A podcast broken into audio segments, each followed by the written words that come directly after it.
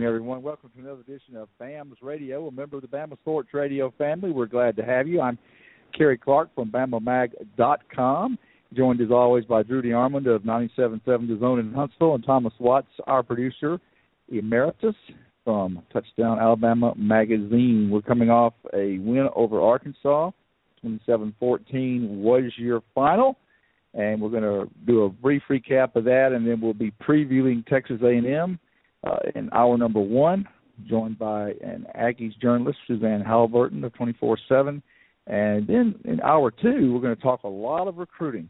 Another quarterback has joined the Alabama commitment family, and uh, John Garcia of Scout.com will be with us around uh, five minutes into the second hour to discuss that and much, much more, including several interesting developments on defensive line recruiting, specifically defensive end slash jack linebacker recruiting.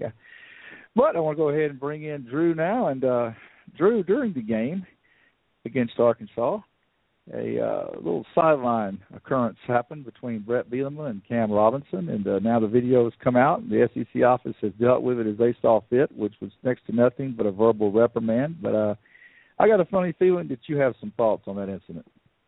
Yeah, I uh, I made my feelings known on Twitter. Uh, I thought it was completely bush league, uh, and I and I thought Steve Shaw and the SEC officials kind of uh, just tried to cover it up because the bottom line is as they say, the tape don't lie.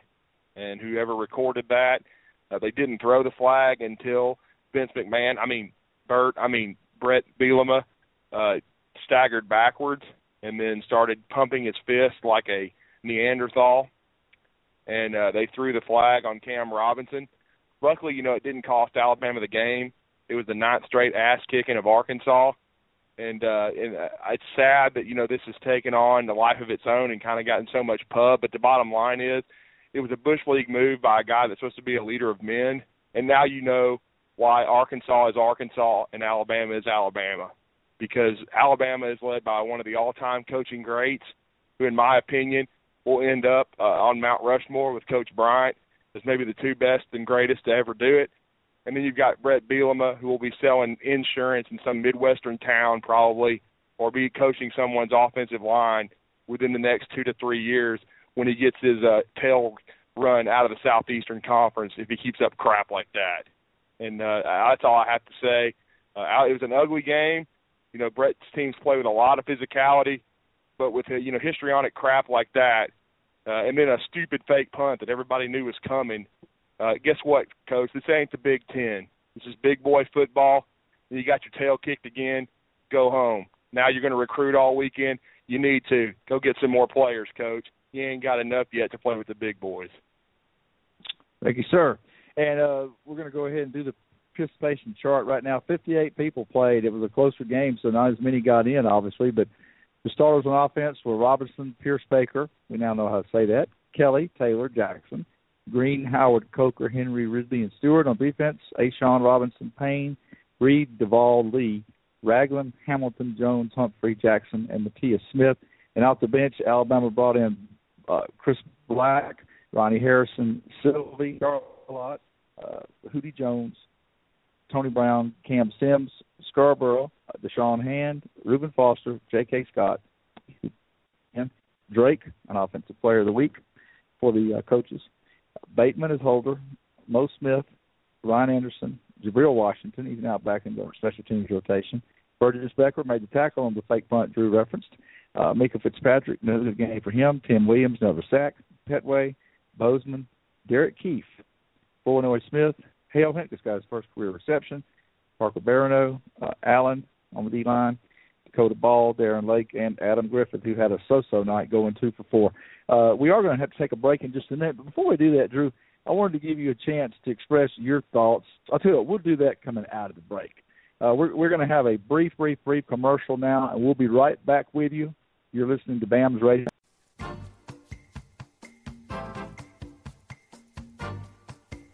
Do you love books but find that you never have time to read them? Well, Audible.com has the perfect solution.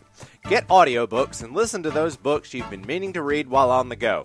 At the gym, during your commute, Audible.com provides over 180,000 audio programs from the leading audiobook publishers, broadcasters, entertainers, magazine and newspaper publishers, as well as business information providers. Their app is free and works on iPhones, iPads, Android devices, and Windows phones. You can also download and listen on your Kindle Fire and over 500 MP3 players. And unlike a streaming or rental service, with Audible, you own your books, so you can access your books anytime and anywhere, right from your smartphone. Audible.com also has the Great Listen Guarantee. If you decide you don't like the book you chose, no worries. You can exchange any book you weren't happy with for another title anytime, no questions asked. If you know about me, all the stuff I do with Two Deep Zone and BAMS Radio, as well as being a full time graduate student, I'm a busy guy. Audible.com lets me grab a book and listen on the go where I'm commuting to and from class or in between classes. And just today, if you go to audible.com slash Bama, you get a free trial.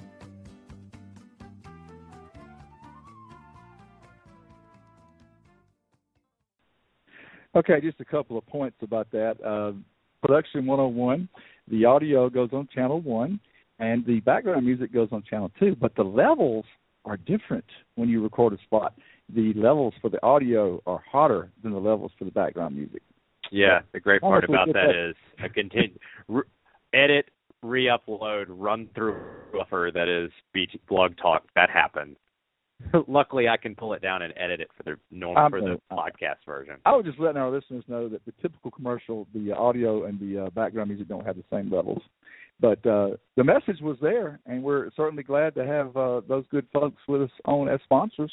So that's good, and we'll be hearing from even more new stuff uh, later in the show. But back to BAMS Radio, I think we'd be remiss uh, if we didn't at least touch on the topic of the, uh, I guess you call it, I call it retirement. He calls it resignation of uh, Mr. Stephen Orr Spurrier, age 70, of Columbia, South Carolina. Now, I have to tell a quick story about the first time I ever met Coach Spurrier. It was 1994. It was the coaches' luncheon that's held a couple of days before the SEC championship game in Atlanta. So we're at a fancy hotel downtown. I don't know Peachtree Plaza, you know Hilton, one of those, having lunch, and it's uh it's uh you know how it is when you uh drink a lot of sweet tea at those lunches. You have to uh matriculate to the men's room. And I did so, and uh, lo and behold, in the very next urinal is Coach Stephen Orr Spurrier. And I said, Coach, how you doing? Ah, pretty good, pretty good. How you? And I told him that I knew one of his former teammates who had since passed away, but uh, a gentleman that was a friend of mine uh, from my time living in Atlanta uh, that had played with Wally. Uh, Wally was the guy's name, Wally Colson. He played with Coach Spurrier. And when he heard that, he really opened up and warmed up. Oh, Wally, how's he doing? Well, at the time, Wally was still alive, so we had a good little convo about that. And he was very nice to me. I talked to some other people. Uh, such as a contributor to this show, Jimmy Stein, and he didn't have such a good experience when he met Coach Spurrier, but I guess name dropping helps. But uh, Drew, I wanted to get your thoughts about a guy that essentially, no, you know, to me, if you're two and four and you don't like how things are going, is that really the time to step away? Could you not have at least waited till between Dabo whipping your ass and the bowl game, or, or is this? What do you think about the timing, Drew? Well, I I think he quit. Uh, I think uh, you know he he if you've ever seen The Believer, which Kenny Chesney did this summer about Coach Spurrier, is a lot a lot of uh, people ask him early in his career in high school why he didn't quit football because he didn't play much and you know it was before he moved to quarterback and they he kind of revolutionized high school football in Johnson City, Tennessee. And he said it was because he he felt like if he did that he was being a quitter and uh, he didn't want to be a, known as a quitter. Well, he quit on his football team, and he quit because he was going to get his ass beat by Vanderbilt probably, and uh, they probably might they might have won one more game because bottom line they're the worst team in the Southeastern Conference that I've seen on the field this year, and and then and another bottom line is uh, I think he also realized his son had no shot at being retained as a coach or uh, and of course not no shot at the head coaching job, but even being retained as an assistant. They all got lazy as a staff as recruiters, and you get to you see what you've got on the field now. And the bottom line is is that Steve Spurrier is on Mount Rushmore of the SEC coaches, but nationally nowhere close. Oh no, he's not in the same class as Coach Bryant or Coach no. Saban. Nope. I mean, he what he is is a he's a builder of programs He resuscitated Duke, tremendous. Uh, won a conference title there. Got the Gators to be a national uh, uh, factor in power, and then did a good job getting South Carolina relevant. But the bottom line is he won one national title and coached zero unbeaten seasons. So I mean he's he's one of the greatest coaches in SEC history. He revolutionized the conference from the standpoint of offense with you know, he was the first guy to come around and throw the ball around. But uh everybody's caught up to him now and to me he he got out when he needed to, but he should have either retired at the end of last year or finished this season despite even if you finish with the worst uh, re- record in the SEC.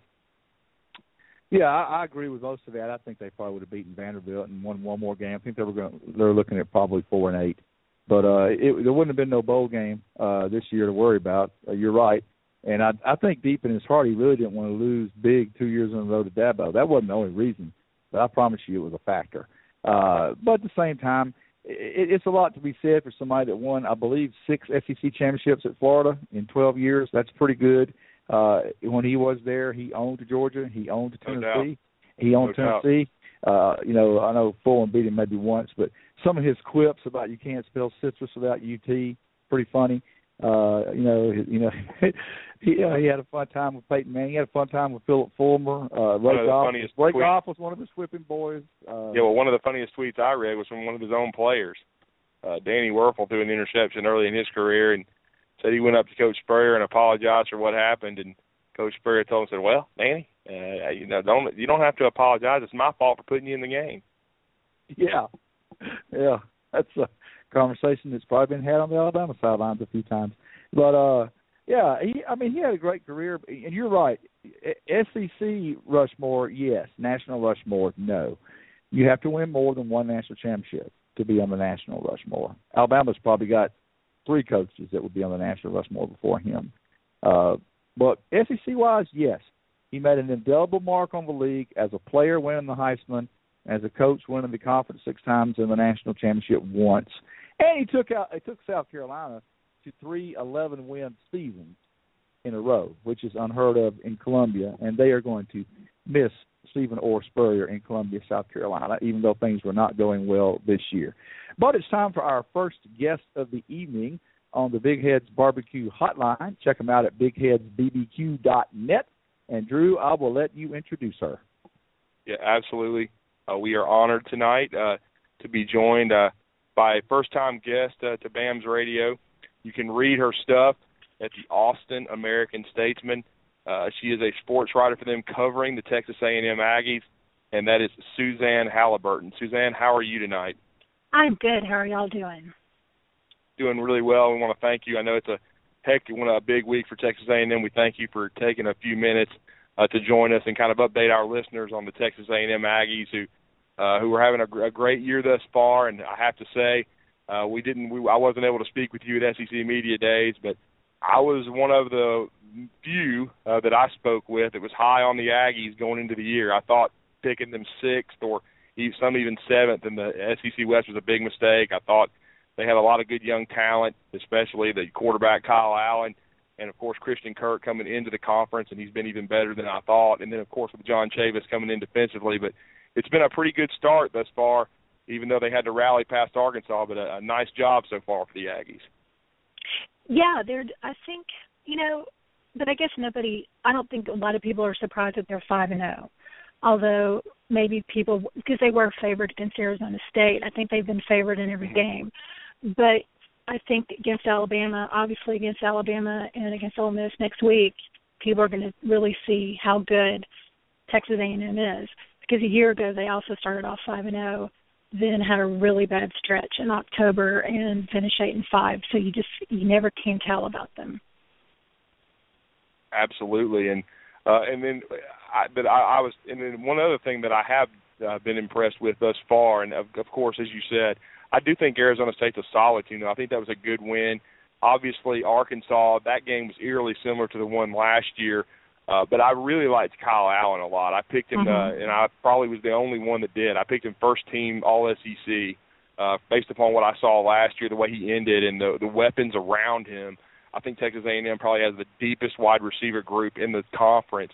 Uh, but how has Kevin Sumlin been? Uh, what is he? What is his thoughts on how Kyle has performed up to this point?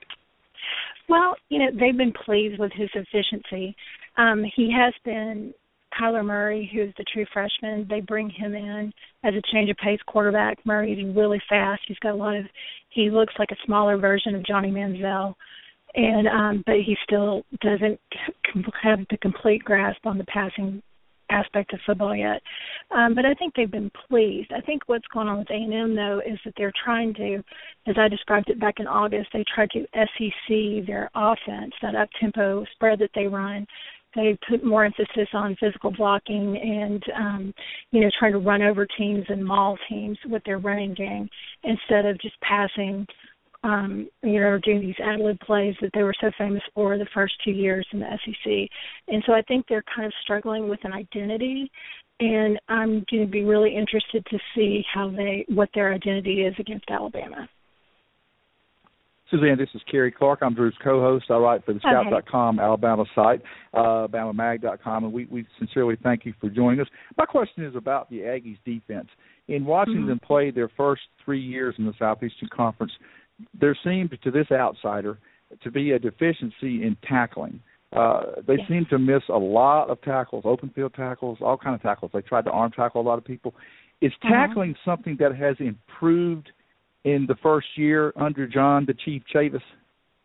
You know, I think the way the best way to describe the A and M defense this year as opposed to last year and the year before is they're playing with a lot more confidence and they're not thinking about playing defense as much as they're just going out and playing it. And that's the best thing I can say to describe them. They just seem there's less effort. Now they are they can miss tackles. And they you know, sometimes I'm wondering about the state of Texas plays so much spread think Cliff Kingsbury, the Texas Tech coach and former A&M offensive coordinator, estimated that 90% of the state plays this spread offense. So the defenders you get out of the state are going to be terrific pass rushers, and but they've had to tackle a lot of, of plays in space.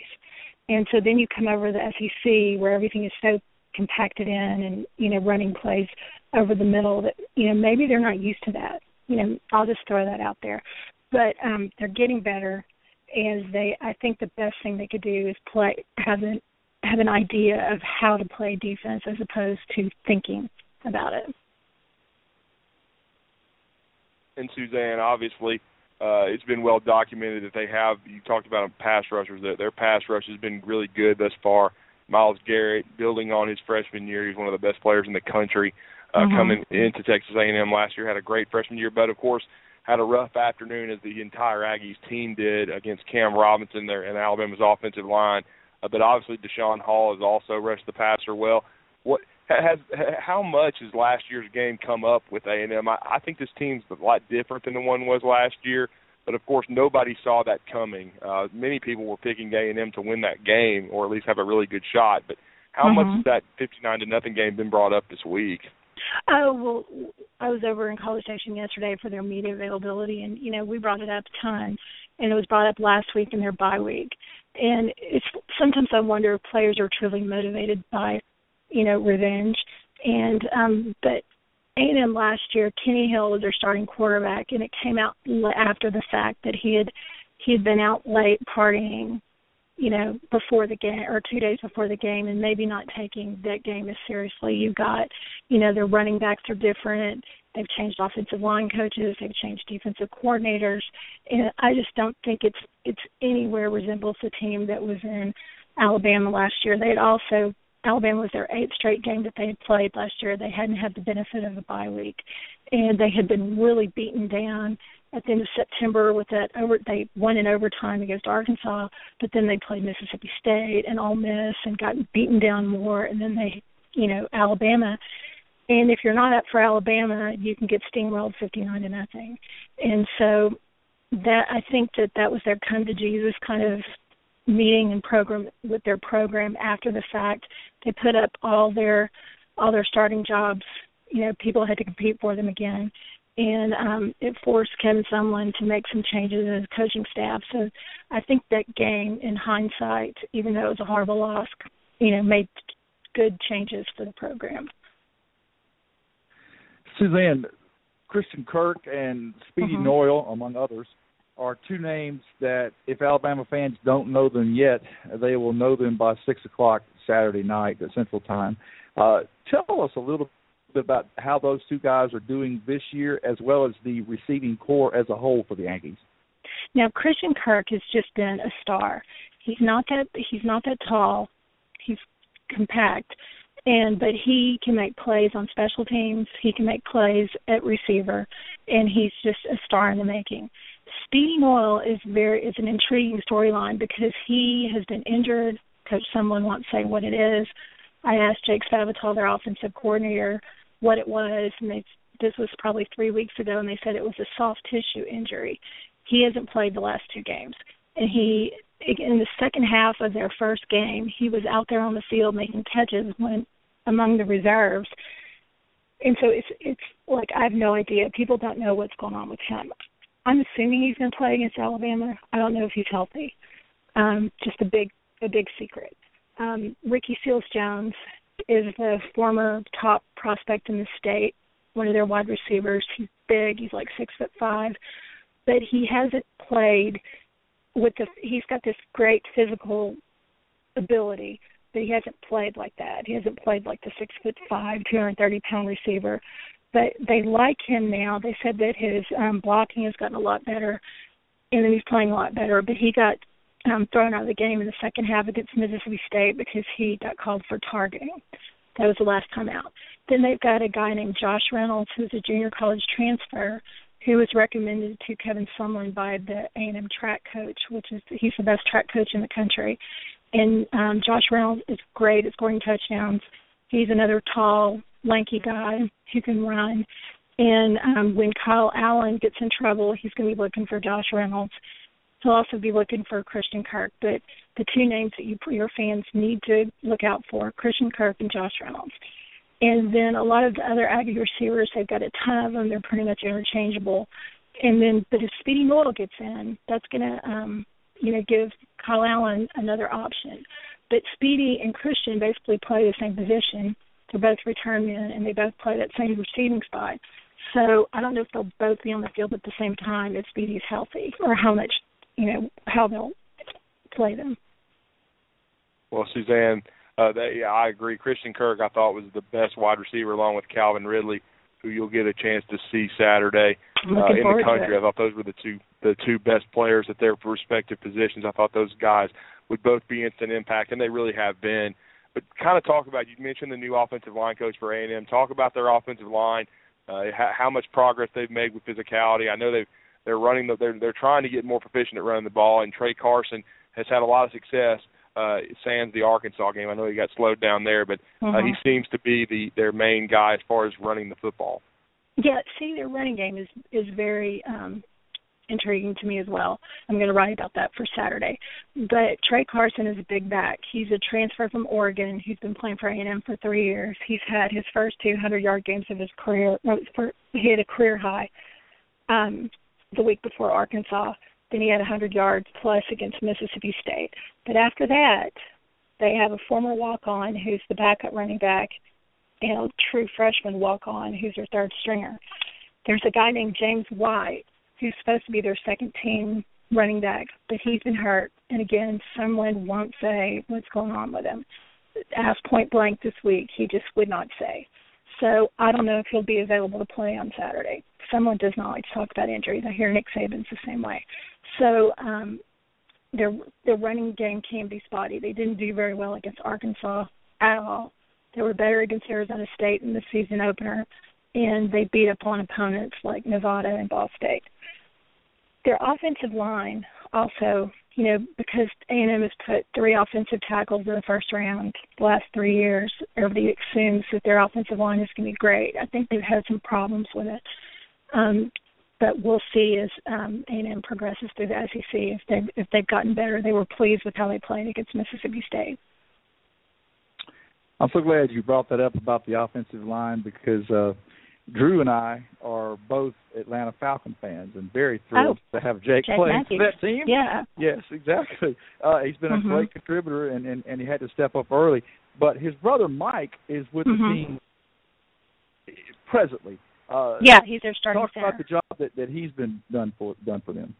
Well, centers, as you know, have to be smart, and they call out the, you know, the where the linebackers are, and they make all the line calls. He's been doing well. Um, it's just, you know, some of the other guys, you, you just, it's, you know, with a spread team, you're playing so quickly. A lot of times, the offensive line isn't forced to make a ton of blocks. Um, but with the way that they're Dave Christensen their new offensive line coach and their running game coordinator really wants them to be more physical. And I just, it's going to be a test. They weren't that great against Arkansas. And um, Mississippi State, they were good. But Mississippi State, I think, is the seventh best team in the SEC West. So I don't think anybody can put an official grade on them until they get through this October gauntlet when they play Alabama and they play Ole Miss, and then they'll play South Carolina. Although that doesn't look like a great game. But um it's just I'm real, I think their grade right now is incomplete.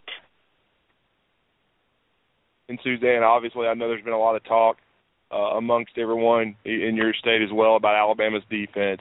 Uh, I'm mm-hmm. sure everyone has seen Alabama play on TV. Alabama's playing at a very high level. They've been suffocating against the run. They've made teams one-dimensional. What is, what has been Kevin Sumlin's thoughts on what he, his team needs to do offensively to try to generate uh, and try to move the ball consistently against what could be the best defense in college football. Well, he called them the best defense in college football yesterday, and you know a lot of that is hyperbole because no coach is going to give another coach, you know, bulletin board material. But they're a great defense. There's no question about that.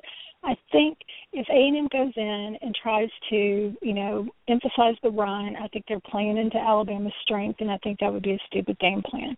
I think that Alabama, with A&M specifically, has had problems with the up tempo and um, you know making plays in space. And I think if A&M can come out and start, you know, getting first downs and generating the yards and scoring quickly, that that's the best way to beat Alabama and just trying to be this balanced offense. I think they need to run just enough to keep Alabama honest, but I think that they're going to beat Alabama. If they beat Alabama, it's going to be by the pass. And Suzanne, last question for me. You mentioned uh, the great job when he's healthy that Speedy mm-hmm. Noil does in the return game, but tell us a little bit about the actual punter and place kicker for A and M and how they're doing this year. Well, Taylor Bertolet has been he's kind of inconsistent, and um I don't you know he missed a field goal that would have taken would have won the um, Arkansas game in regulation. But he's got a good leg. There's Hunter is really good, Drew Kaser, but I don't know. You know, you don't hear a ton about him because you know teams don't want to talk about great offensive teams don't want to talk about their punters. But if it was a game of field position where you're trying to flip the field, he's a good punter he's the guy you would do it with. And if you want to get down old school defensive games where you know you play great defense and it's 21 to 14 or 21 to 17, he's the kind of punter you would want.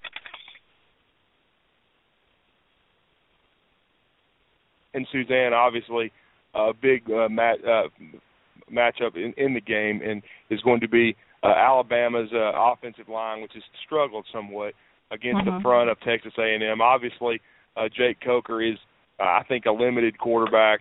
Uh, I do think if you have to grade them in the game, Kyle Allen is a better player than Jake Coker, but he's played well on the road. He played well mm-hmm. in Texas against Wisconsin. He played very well at Georgia. The key is going to be, I guess, for A and M to I think load the box and try to slow down the, the Alabama running game. But how do you see this A and M defense matching up against this Alabama offense with what you've seen? Well, you know, it's funny because Alabama used to um they used to have incredible luck on those bootlegs against the A&M defense, you know, and I just really admired the way that they would do that play and use play action. I don't think A&M has really seen that kind of a team this year. So I'm going to be interested to see how they do react. A&M, as we've talked about, has two great defensive ends, and their specialty is rushing the pass. Their linebackers have been iffy.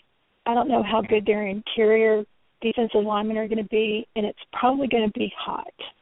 And so A and M's going to have to rotate a lot of players in, and I'm just not sure about the depth. They've got a kid named Daylon Mack, who was one of the best defensive prospects in the country this year.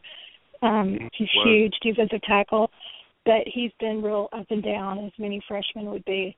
But I think that I think, like I said, their interior and their linebackers and Alabama can expose them, and I think that that that's probably what they're going to try to do and use a lot of play action against A&M against Arkansas. They had they had some real problems with Arkansas's run game, and with their play action mm-hmm. passes. But Arkansas has a way, at least against A&M, of shooting themselves in the foot. So I guess it wasn't that surprising that A&M came back from eight points down real late in the game to win that thing in overtime. But they, I don't think they've not played a team like Alabama with a good offensive line, a good running game, and a quarterback that can you you know complete the play action pass and be smart. So to me, it looks like a typical Alabama team. Right, you, that's a great point. It's going to have they're going to have to play well though to win in a hostile environment in Aggie Land. Mm-hmm. It'll be mm-hmm. interesting to see how the A&M defense, especially the secondary, holds up, and with the play action with Calvin Ridley, and if we've seen Ardarius Stewart turned the corner. Not sure yet, and of course Richard Mullaney, the transfer from Oregon State. But Suzanne, we really appreciate the time. We know it's been a busy week for you, and you're going to be all over covering uh, the uh, the game in, in Aggieland. Uh, my uh, co- colleague Steve Moulton from our radio, my radio station 977 The Zone will also be there, and Bama Magazine will likely have one someone there as well. And we thank you for joining us, and uh, we look forward to talking with you down the road. Should be a great game in college football, oh, yeah. and uh, and have a great rest of your night. Thank you. I'm looking forward to covering a game that's not 59 to nothing. Absolutely. That's That's Suzanne Halliburton, everyone. We're going to go on a quick break here uh, on uh, on uh, on BAM's radio, and we'll be back in just a few minutes.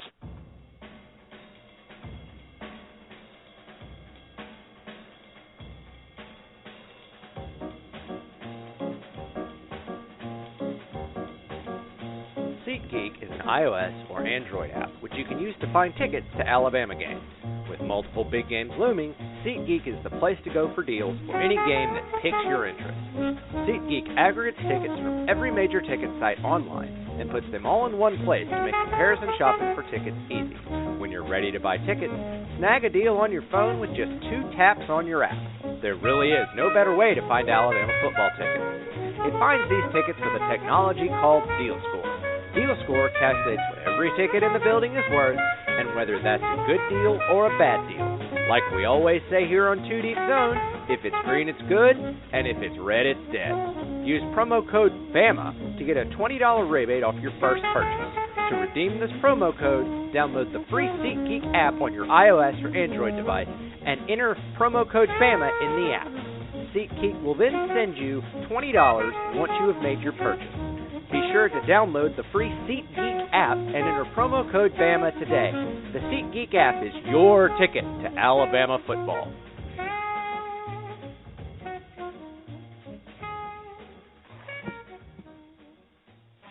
We are back on BAM's radio. It's currently 34 minutes after the hour and 26 before the next hour. And, you know, I think Thomas was trying to set me up with that commercial because uh, he played a commercial about SeatGeek kind of trying to. I think what he's trying to say is that our next guest is kind of a geek, but I don't really think that. Uh, I want to go ahead and bring on a good friend of mine, a man that I thoroughly enjoyed sitting and watching the Auburn LSU game with at the BAM's radio tent, where we had some good barbecue from Big Heads Barbecue. You can check them out on the web at bigheadsbbq.net. And he's calling in on the Big Heads Barbecue hotline. He's also with Touchdown Alabama magazine. Good evening, Mr. Stephen M. Smith. Drew, you're too kind, man. You, you, you're way too kind. Except that was Cary. Ah! How you guys doing? Blessed. That's great. That, that, that is fantastic. I know, uh, huge, very huge game uh, this week, and uh, at practice today, got a chance to see Ronnie Harrison, the uh, true freshman of Tallahassee, Florida, was used in the uh, first team down package today, playing position. And then uh, just, just got a chance to see him out there working with the first team group, along with uh, Eddie Jackson, Geno Smith, Cyrus Jones, and Marlon Humphrey. And Ronnie Harrison looks very much so in sync out there running that first team dime defense. But uh, Alabama, using redshirt freshman David Cornwell to kind of simulate or represent Kyle Allen as that not to say scramble to run, but sort of that extender of a pocket pass passer. Alabama using David Cornwell to kind of represent Kyle Allen today. Stephen, were you at the uh, Nick Saban press conference tonight or just practice? I was at the practice, although although I did get a chance to stream a lot of the press conference. He did talk about uh, freshman quarterback Blake Barnett. Uh, the illness is nothing too severe. He will miss a couple of more days of practice, but Blake Barnett, the prize recruit and California native, checked out of the hospital this morning. He is he is okay. The illness is not severe. Stephen M. I want to get your thoughts. Obviously, you were covering the game. I'm sure last year the 59 to nothing beat down by Alabama. A lot of people have brought that up uh, about the Crimson Tide and how they match up with this A&M team. This A&M team's a lot different, though. We just talked to Suzanne Halliburton of the Austin American Statesman, uh, and uh, this team I think is going to be still motivated somewhat by that game, though it was a different situation. But I do think this Alabama defense is even better than the one last year. They shut the Aggies down. Uh, I do think the Aggies are going to be, though, the most potent offense Alabama has faced to this point. Uh, but I agree with Suzanne. I think they're going to basically pass to set up the run. It'll be the biggest challenge for this uh, Alabama secondary you got to observe today. Uh, but I do think uh, this group as a whole is getting better every week. But we're going to really find out how good Alabama secondary is after tonight, or excuse me, after Saturday night, uh, or in really Saturday afternoon in College Station. But I'm anxious to see uh, what kind of pass rush this uh, Alabama front. I really it was enjoy, enjoyed uh, watching Rashaan Evans and Tim Williams go to work last week uh, against Arkansas. Uh, and I think they can have some more success against the Aggies, who I'm not sure yet are physical enough in this league. But I've been circling this game since the summer. It's going to be a fascinating matchup.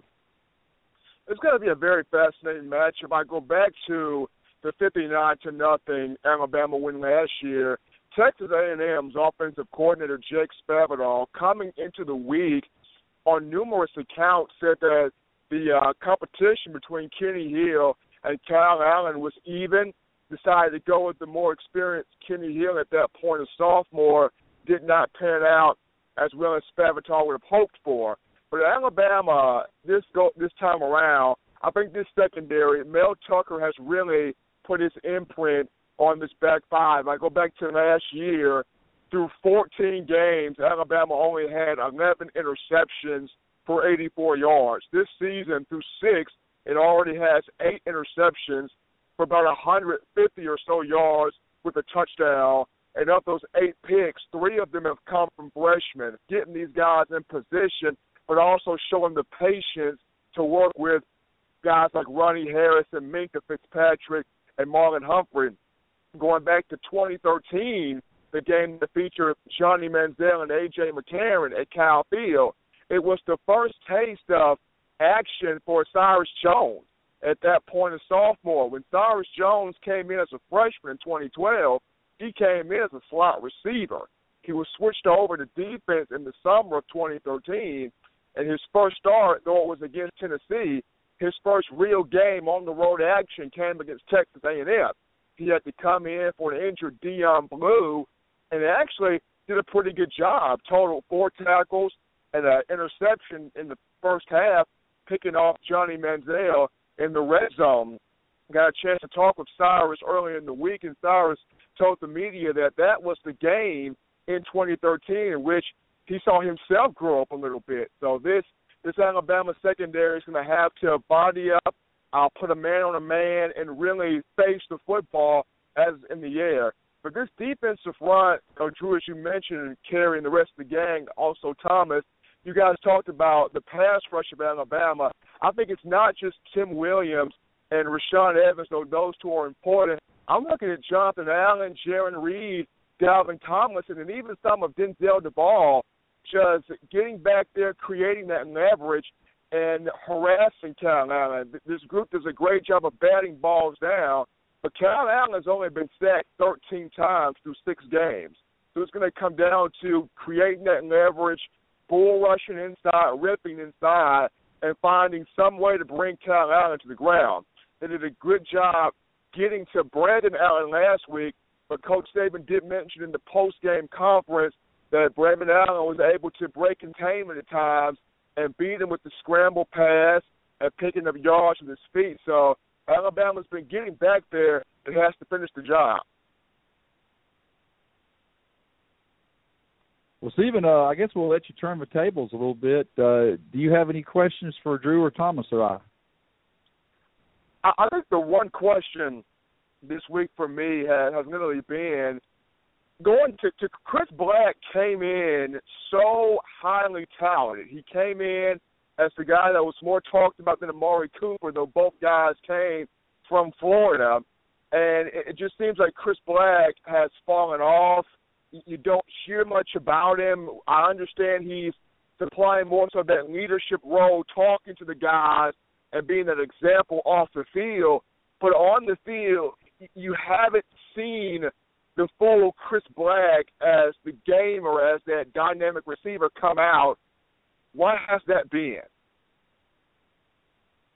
Well, Stephen M., I can tell you, when you don't practice as hard as you should, when you are uh, do not block well, uh, when you you know when when Richard Mullaney, who's a, a real a good football player, and in my opinion a future pro, but was not a five star recruit, when when Richard Mullaney comes in in May and takes your job when you've been on the team, this is your fourth year in the program, in the slot, and he takes your job.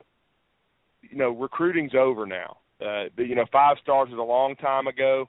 Uh, Black obviously was a little bit banged up in fall camp, but since he's come back, he doesn't. he he only plays during garbage time.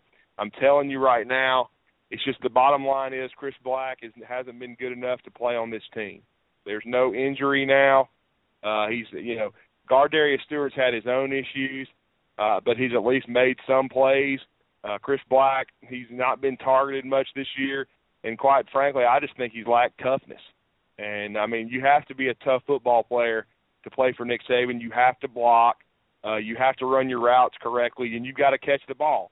He's had the uh, the limited opportunities he's had we all saw. Chris Black has also dropped the football. The coaches have lost confidence in the young man. It's sad. He's a good kid from you know the people that I talk to, uh, but again, he just has not produced at the level he needed to. He, this is a golden opportunity for him, uh, and, and obviously with the injury to Robert Foster, it's even more damning that he's not playing. But the bottom line is, Chris Black has not produced, and I would not be shocked if he spends his fifth year at another program after he graduates. He's going to get his degree. Uh, he's done the job in the classroom, but for right now, quite frankly, he has not lived up to the billing.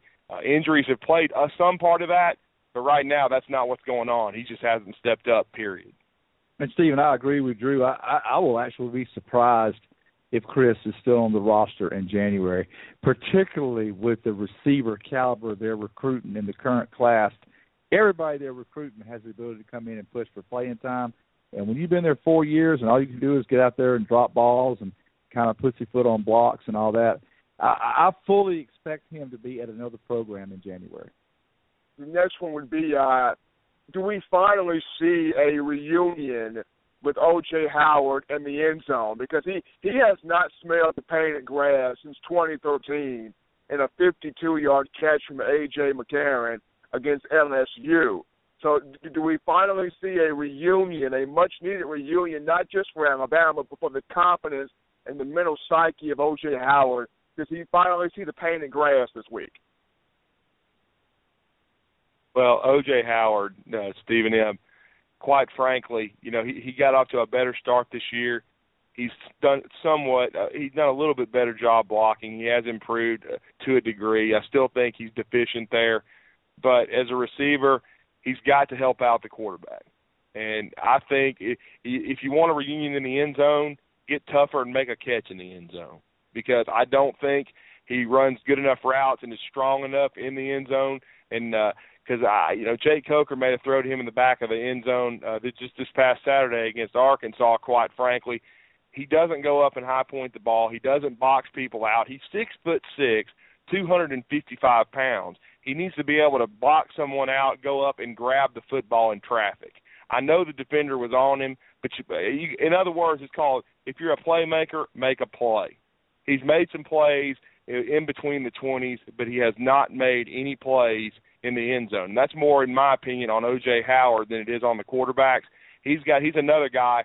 He's still not playing up to his complete potential. He needs to step up he had a big game in Aggie Land as a freshman two years ago. He needs to have another one on Saturday, quite frankly. And another thing with OJ, um, you know, he has become more of a target this year. Stephen, uh, I believe he had 14 catches as a freshman and 17 last year, and I think with the season half over, if I'm not mistaken, he already has 16 this year. So this is going to be his best year, and he has improved his blocking. I read a quote from an NFL scout that, that said he's become a serviceable blocker, and and he intends to be. I think I don't know. He may be disappointed when he gets his grade back, but he intends to be gone after this year. So he's going to need to shine a little more in the final six games than he has the first six games. But I will give the young man credit. He is a better blocker. Uh, Murph Baldwin, Thomas's partner, on Too Deep, Too Deep Zone podcast uh, went through about 13 or 14 hours of tape to find three good blocks that OJ made last year just to argue a point. And he found those three good blocks. But this year, he's been a little more consistent. Uh, and his hands are, are pretty good. But I think the problem, Stephen, that the fans and the scouts both see, there was a play against Arkansas this past weekend uh, in the first half where he ran a route and was somewhat open – there was a guy within a few feet of him, but not you know completely covering him up, and he just he alligator armed the play, Stephen. And if you're six six two forty two, you got to use all of your long arms to reel in every ball that's within four feet around you in circumference. And right now, he's just not fighting for the ball like he ought to be.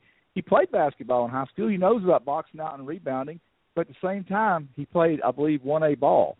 And uh, now he's third year in the SEC, and he's still not showing the aggression that. And I think his coach Bobby Williams would tell you the same thing. I think Stephen, he's just not showing the aggressiveness and and, and the want of, of that every ball should belong to him. He's got to develop that mentality, Stephen. Well, and I will let me add something with Cary. He played less than one A ball. He played Alabama Independent School Association athletics, which I mean that may be part of the reason that it's taken longer for him to come along. Uh, he he was a, a big fish in the smallest pond possible, and you know, and I think that that that has hurt him some. Uh, and quite frankly, uh, we've all had this debate about the tight end development and coaching of Bobby Williams as well.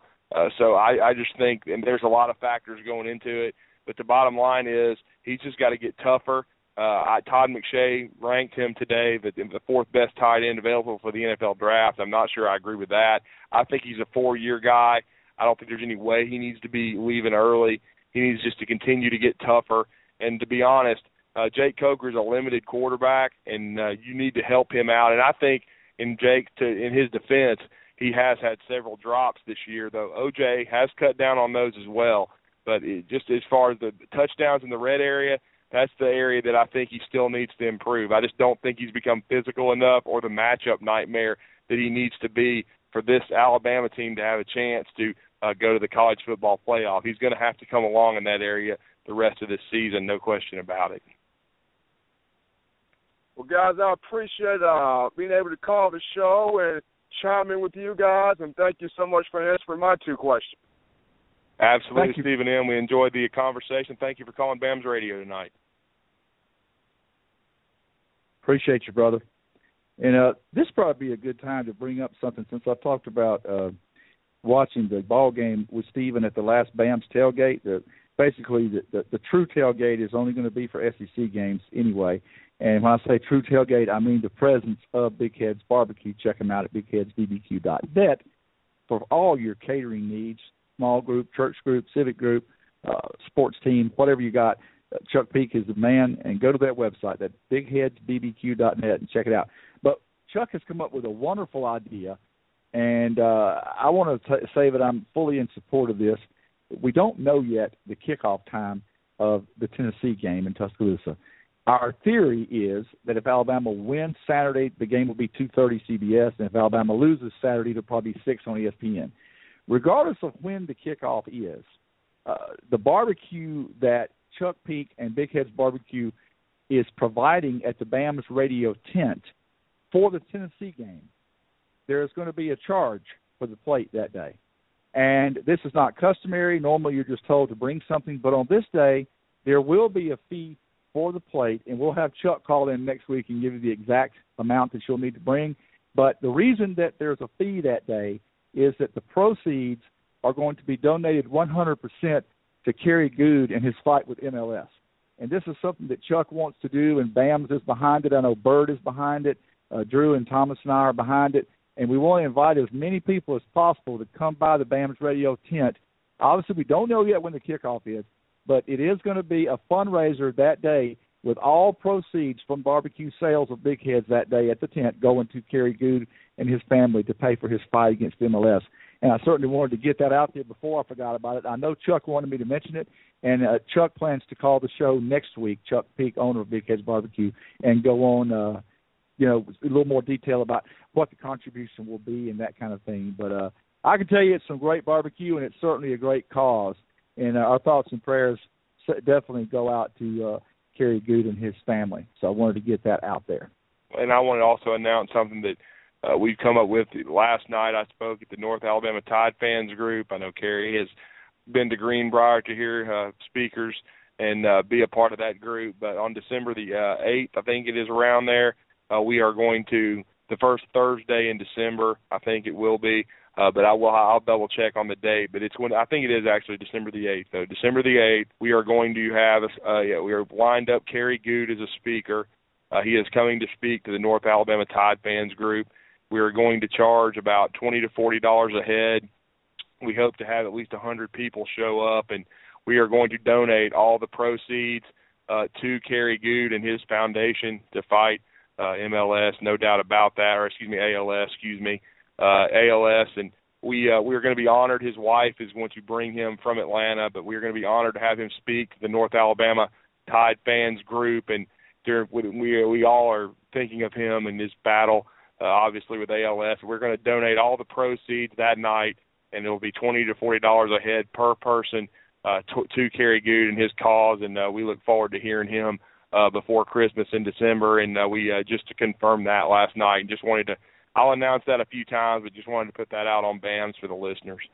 Okay, well that's great. Uh, so we are continuing to uh, effort to uh, help out our Crimson brother, and I really, I'm very glad to hear that that Steve and uh, Mike and you and all the good folks and Freddie, all the good folks in charge up there. I'm going to make an effort to get to that if at all possible. Uh, definitely. Uh, Kerry was one of my favorite Alabama players, and uh, Oh wow! You know, I can still remember being in Legion Field, Drew, in 1984 to open the season against Boston College, and Kerry Goode was looking like the Heisman Trophy winner, uh, running back kickoff for a touchdown, rushing touchdowns, catching passes, and Alabama had a good lead on Boston College until Kerry got hurt, hurt his knee, was out for the year, and when he returned, he had lost some of his speed, so they put him at fullback that was not even in '84. That was in '85 when he came back. Mm-hmm. And I mean to tell you, and he had had a great freshman year. Uh, there was a comeback win up at uh, state, uh, actually a comeback that fell short of a win. Uh, his freshman year, 1983, up in State College. Uh, it was his sophomore year, '84, when he got hurt. But Kerry was part of a comeback up at Penn State where a very controversial call went against Alabama on a pass that Preston Gothard apparently had caught in the end zone, but the refs ruled that he didn't have control when he went out of bounds, and so that touchdown was not counted, and Alabama lost. They had been down like four touchdowns, and that touchdown would have given them the lead and kicked extra point and win the game, but it was waved off. And but Kerry had a great game in that game as a true freshman, and then he was killing Boston College his sophomore year first game when he got hurt. But just one of the funnest guys to to watch play that uh, that ever came through the university. And when he came back, they they put him at fullback because he had lost some of his speed naturally after having tore his knee up. You know, knee uh, rehab and surgery and all that wasn't at the point in 1984 that it is today. Uh, chances are he could have made a better recovery today. Very good chances. But I'm extremely glad to hear that that those uh, events are going on, uh, the one in Tuscaloosa and the one in Huntsville. And I'm sure there'll be other things that come up to help Kerry and his family out, and uh, we'll certainly announce those as we get the information.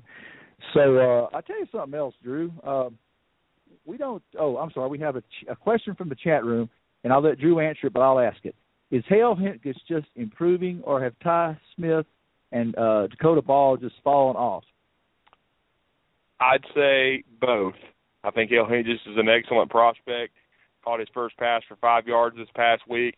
and I think basically Ty Flournoy Smith has not been what they thought he was. Uh, when Lane Kiffin chose him from junior college, he uh, has not uh, been the physical player or the receiver they thought he was going to be. Uh, quite frankly, he's been a bust. Uh, Dakota Ball, who uh, had had a good spring and early in the fall in fall camp, looked like he might turn the corner, has reverted and is uh, not has not done the job either. And so Hale Hentges has basically beat him out, and Brandon Green has moved uh, back from now from 58 to 89, and is basically uh, your second tight end. Hale Hentges is your third. Uh, Dakota Ball has had a golden opportunity, not doing the job as a fourth year junior. You can call him Chris Black, Chris Black's other brother, uh, is the best way to put that. Uh, Dakota Ball has not has not uh, been what they thought he was going to be, and Ty Flournoy Smith, quite frankly, should never have been signed. Very well put. Now, Drew, before we take our top of the hour break, I want to ask you two questions. They have nothing to do with each other. One's football and one's basketball. We'll start with football. I've had a lot of queries on Twitter and text, and I know you have too. Uh, how much can you say without breaking any confidence about the uh, physical condition of Blake Barnett? He was released today, or was set to be released from the hospital. He should be fine. Can't release many details. All I can say is that he had a low blood count, and uh, they are going to run more tests tomorrow.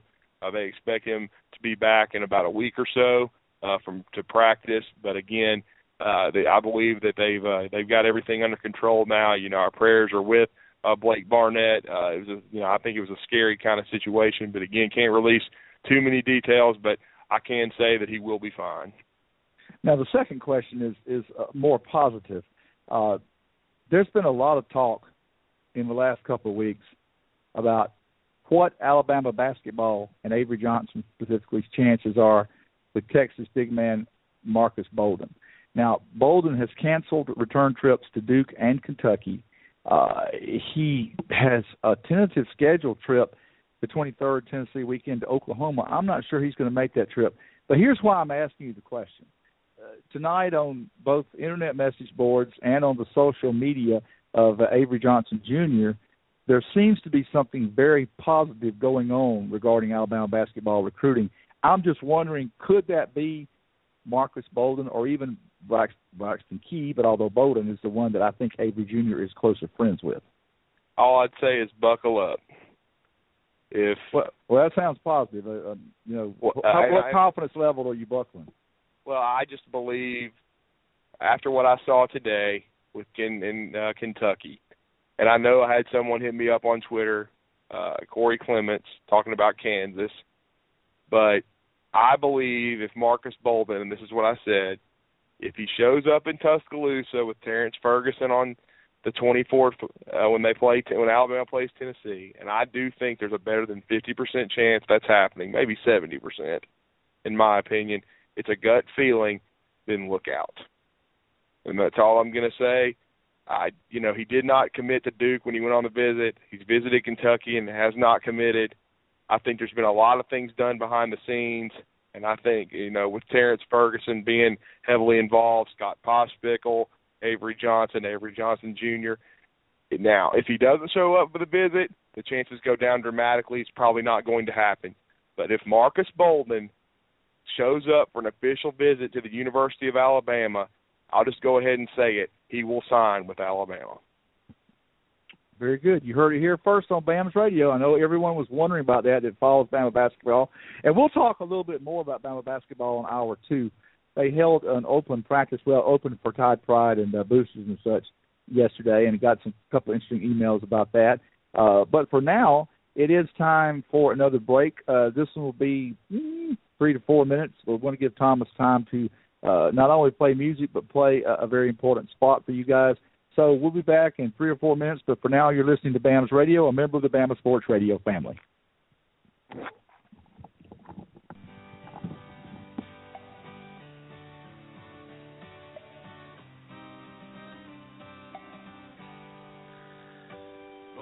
Backwoods Tennessee byway. One arm on the wheel, holding my lover with the other. A sweet, soft southern thrill. Worked hard all week, got a little jingle on a Tennessee Saturday night. Couldn't feel better. I'm together with my Dixieland tonight. Spend my dollar, park in a holler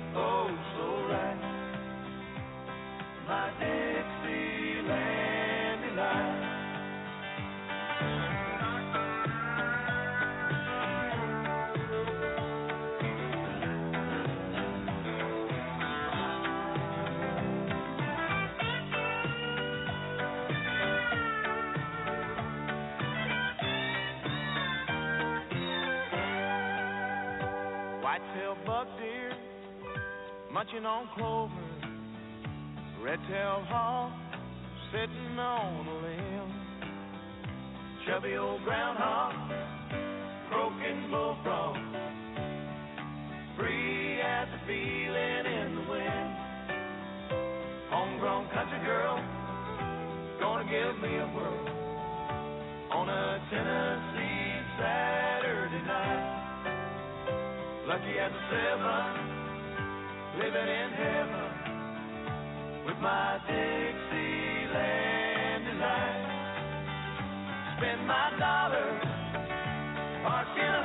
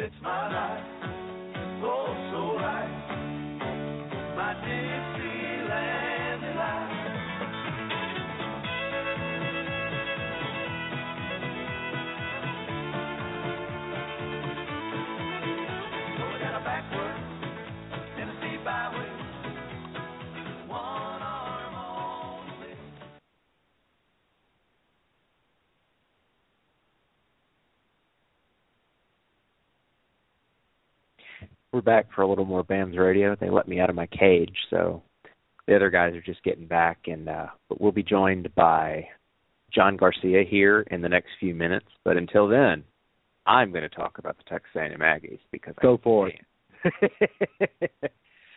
um, big thing about Texas A&M is that the Texas A&M defense is quite simply a bad matchup. Like they are Alabama's offense is a good matchup for Alabama, bad matchup for A&M. They give up 4.6, 4.7, some some more than 4.5 number of yards per carry and 183 yards a game rushing. You're not going to beat this Alabama team if Alabama can start running on you because they'll just grind. They'll grind. Alabama will grind you down, and then they'll crack you for a big play action pass. So bad, bad matchup there for the A&M defense. Now at the same time, the A&M offense is something that the Alabama defense has historically struggled with. Kyle Allen is an athlete. He is not what you would call a traditional dual threat quarterback in that he'll, you know, what throw the ball 30 times and run it 15. He's got I think I, I when I looked this up and I'm going off memory it was 40 rushing attempts through 5 games. So he'll do enough to keep you honest, but he almost certainly won't beat you with his feet. The terror for him is that he is probably the best passing quarterback in the SEC. You know, you can certainly argue that he's the best quarterback, period, but I'm not interested in making that argument. Take a great passing quarterback and you give him a plethora of weapons.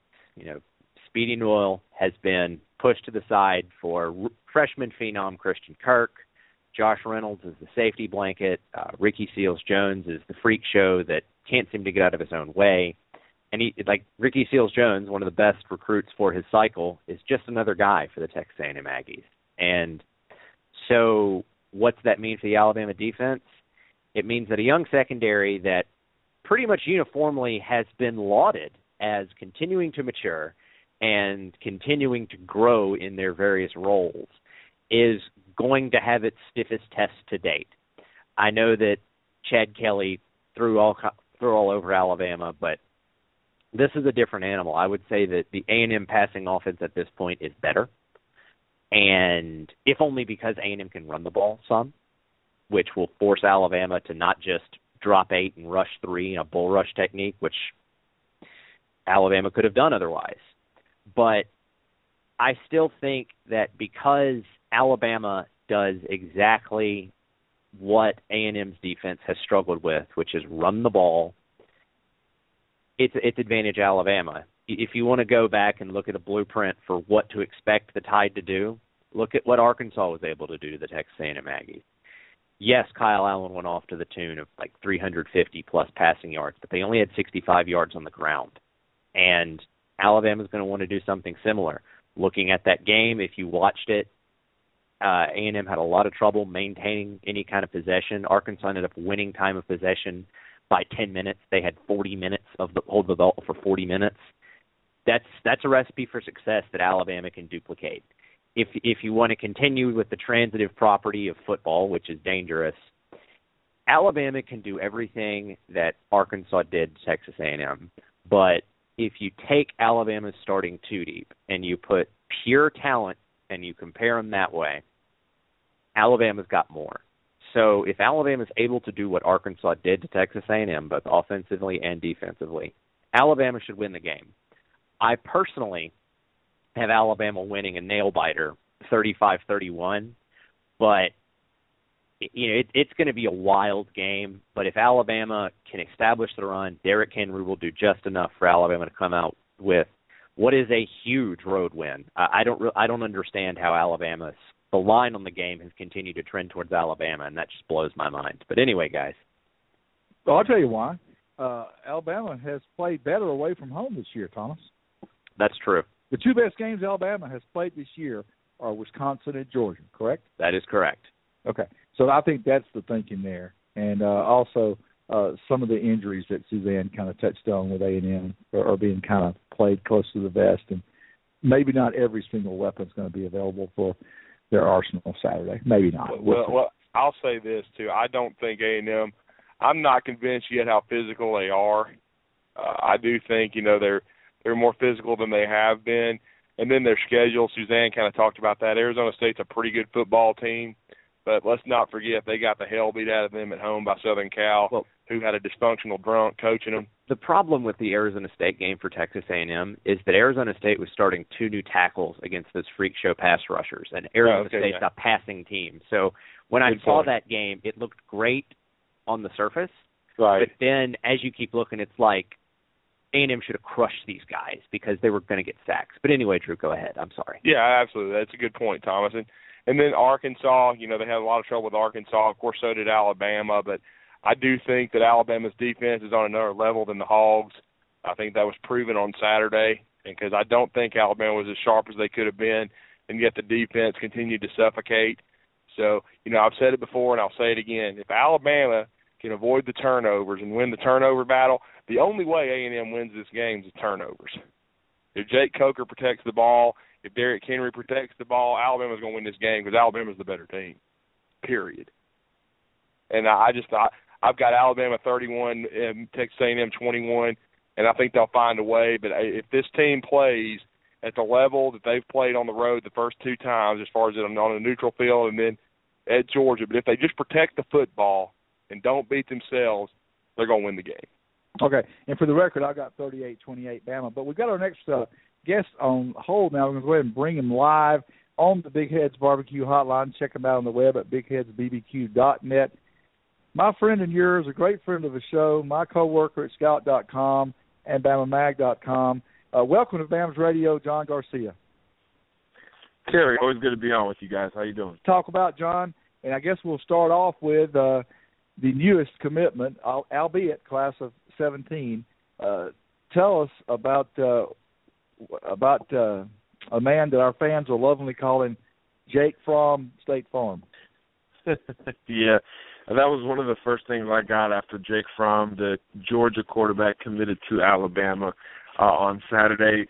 The, the most important thing here is that he's sort of these one of these new age quarterbacks. And what I mean by that is it's a kid who is developed fairly early. He's been able to assimilate to the newer style of football very early in his high school career, meaning that he's he's played in this up tempo spread dual threat type of offense that you know Blake Barnett was able to play in. He's played in that since he was a high school freshman, and there's some big time football there in Middle South Georgia where he's from, the Warner Robins area. So I think that's the most important thing for Alabama fans to keep in mind. And then you think of well, he's got another year and a half to go.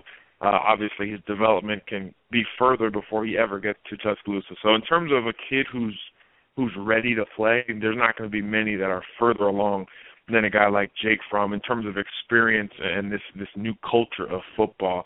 So I think that's the best thing for Bama fans to consider now, and and obviously Alabama taking a commitment before the summer, uh, which wasn't the plan as of a couple of weeks ago. Obviously, Jake Fromm was the guy that felt comfortable sort of altering things with. So again, it's just another indication of how high the staff is on this kid. So obviously a big get. The quarterback is always the centerpiece of your class. He's always the leader.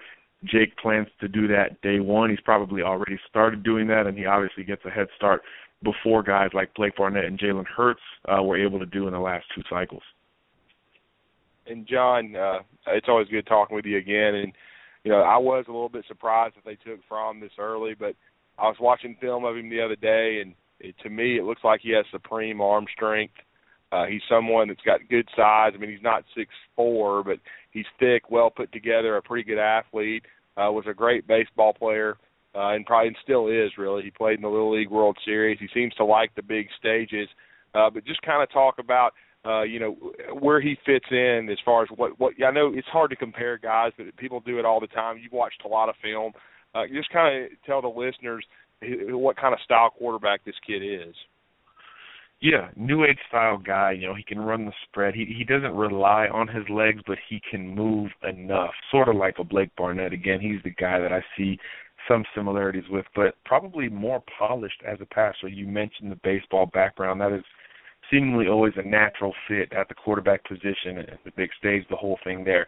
You know, moxie and tangibles. This kid checks all of those boxes. Very smart, 4.0 GPA. I mean, he checks a lot of boxes that you can see and a lot of them that you cannot see. Um, but on, as you mentioned, his arm is the first thing that stands out. He can make all the throws.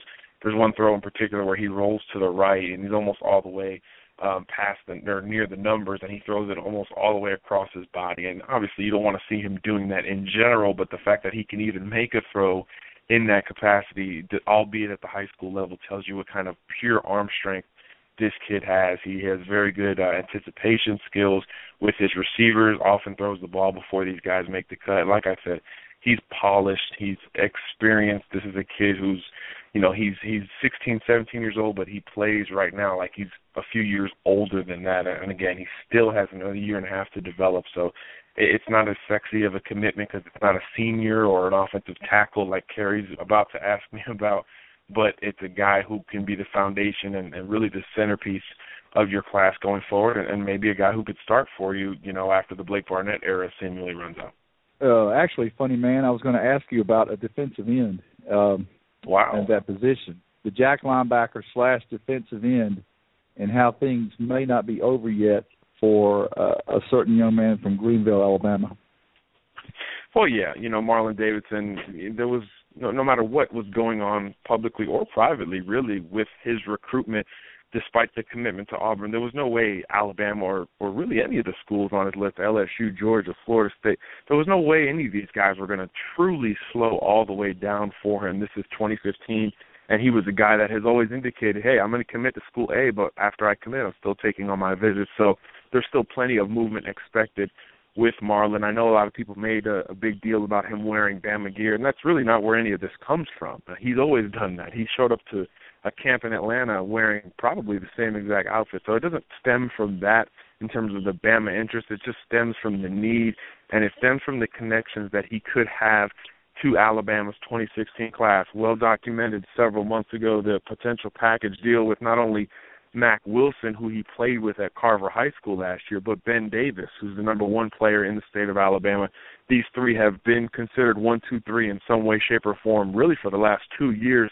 So they have been able to go to all the elite events together. They're all Under Armour All Americans. They're all going to be on these same official visits, although to my knowledge, none of them have an official visit scheduled beyond Ben Davis seeing Georgia this week and LSU uh, the second week of November. You expect those guys all to eventually take that official to Alabama, and if they do, expect them to take it together. So that stuff becomes a big factor. If Bama uh, lands one, they got a good chance to land two and possibly all three. And the news is particularly relevant today with a guy like Khalid Kareem decommitting. This is not a surprise to, to us or to the Alabama coaching staff. You know, this is a guy who I thought was an interesting take for Alabama uh, in June when they took him because he's a big defensive end from Michigan, never really played in space, yet the projection was Jack linebacker. So from that moment, I was kind of like, hold on. This is a kid to keep an eye on, you know, his senior year to see if he progresses, if he shows that he maybe can be a Jack linebacker. I'm not sure we saw that, and that's not a knock against him. He's a very, very good, disruptive, strong side defensive end, but that's not where the position projection initially was established. So I think that creates movement for Alabama, and it's really created a, a, a defensive end and outside linebacker slash jack board that is becoming pretty clear, which is something we can't say at wide receiver, running back beyond B.J. Emmons, and some of these other positions. I think the defensive end, outside linebacker, jack board, there's probably six guys that are firmly on that list, and Marlon Davidson is one of these rare guys. Him and probably Jeff Simmons are the only two who can be either defensive ends or – Jack linebackers, much like Bama thought Khalid Kareem could be. So again, so the need is big. He's an in-state guy. He's got the Bama connections. These are the reasons why Marlon Davidson will will pretty much always be a factor uh, for Alabama because the Tide really wants him and thinks he can do some big things at Alabama. And he said it the other day. Davidson said I think he was 75% committed to Auburn. So he probably still ends up there, but not without a big push from Alabama. And John, uh, obviously, uh, yeah, they, I do think I, Khalid Kareem was not a surprise to me. I mean, he's been flirting with Notre Dame, Michigan, Michigan State. He'll end up probably at one of those three schools. Uh, as you said, Alabama's got quite a few guys they're recruiting at the defensive end and Jack linebacker. But talk about obviously uh, uh, Lyndell Mack Wilson. A lot of people are worried about the Florida Gators, and he's had got them number one right now. He, as you guys reported on Scout, he was wearing Florida Gator gloves last Friday. He's an in-state yep, guy that Alabama needs. Yes, absolutely. They need him. He's in a need position. So, what about him? And obviously, I think they still feel good about Ben Davis. I still think Mack ends up at Alabama. But just give your take on the situation. Yeah, I think Mack is becoming the most interesting one of the three. I think uh, when I initially looked at the three two years ago, these three elites, of course, Davis, Davidson, and Wilson, I said, well, I think Davidson is the one most likely likely to leave the state if he does leave. This was prior to his mother's passing, of course. And I thought Davis was probably the sure bet to Alabama, which still seems true. And then Wilson's, uh, you know, sort of in the middle. I think now, you know, fast forwarding, I think Davidson becomes a guy who's probably not going to leave the state of Alabama. Davis still the same boat with Alabama, and then now Wilson sort of I don't want to say a wild card, but a guy who's giving the Gators a legit look. This isn't a PR stunt. This isn't just a hey, let me put Florida on top today and then tomorrow it's back to Bama or LSU or or anybody else. This is a legit. You know, the Gators are number one. You know, and that's why I wanted to wait a couple of weeks to go down and see him like I did Friday because he announced you know that top group I believe at the end of September. So I wanted to see how he was reacting a couple of weeks into you know his his quote unquote top group in order. Uh and he's standing true with it as as you mentioned he was wearing the Gator gloves and the Gator towel. He was uh playing against Gator commitment Jaywan Taylor who is another Montgomery area guy who has grown close to Mack Wilson, and those two will actually travel together to LSU on Saturday, not only to see Les Miles and the Tigers, but to see the Gators, who are of course in Baton Rouge. So again, I've always this year I seemingly have talked about it more than ever.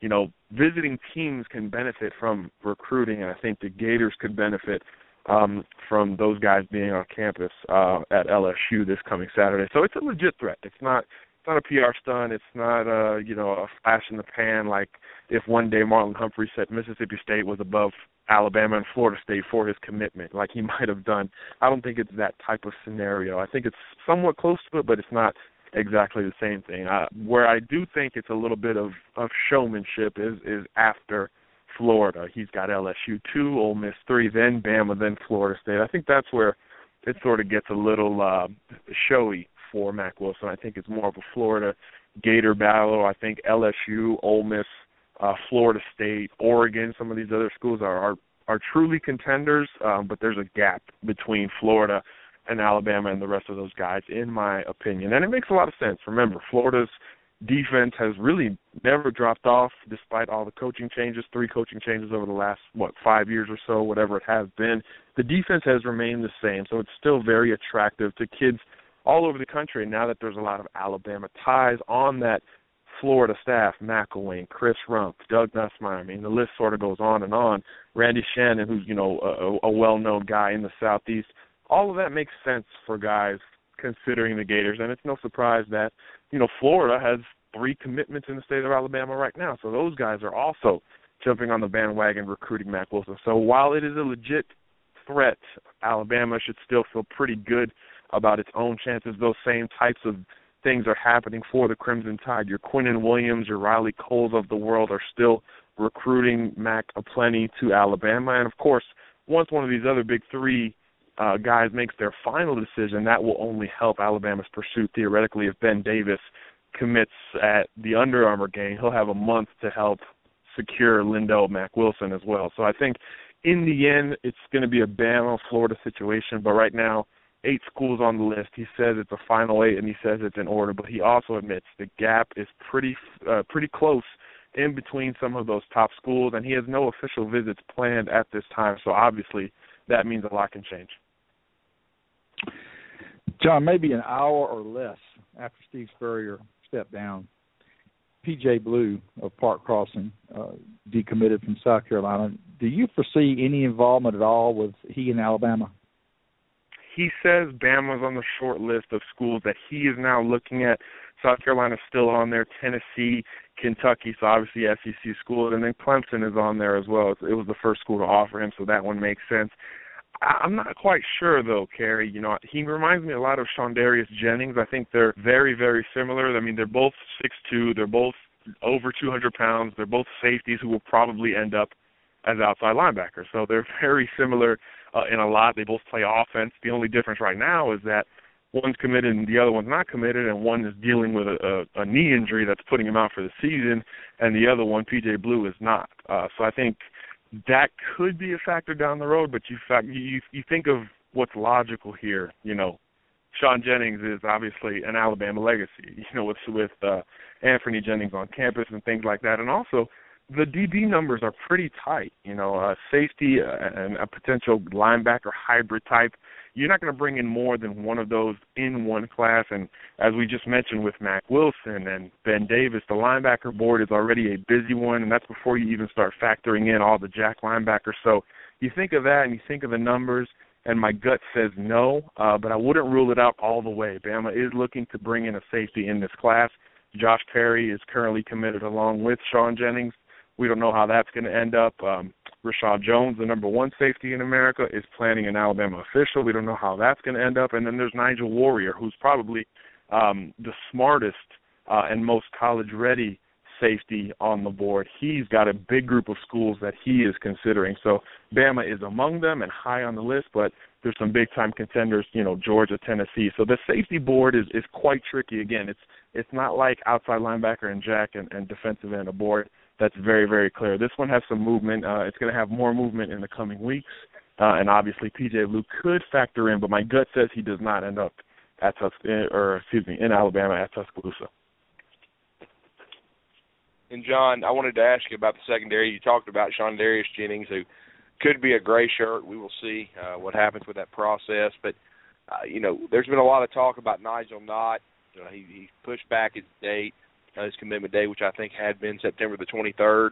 Uh, you know, he, he I know he visited Oregon. He was very impressed with that visit.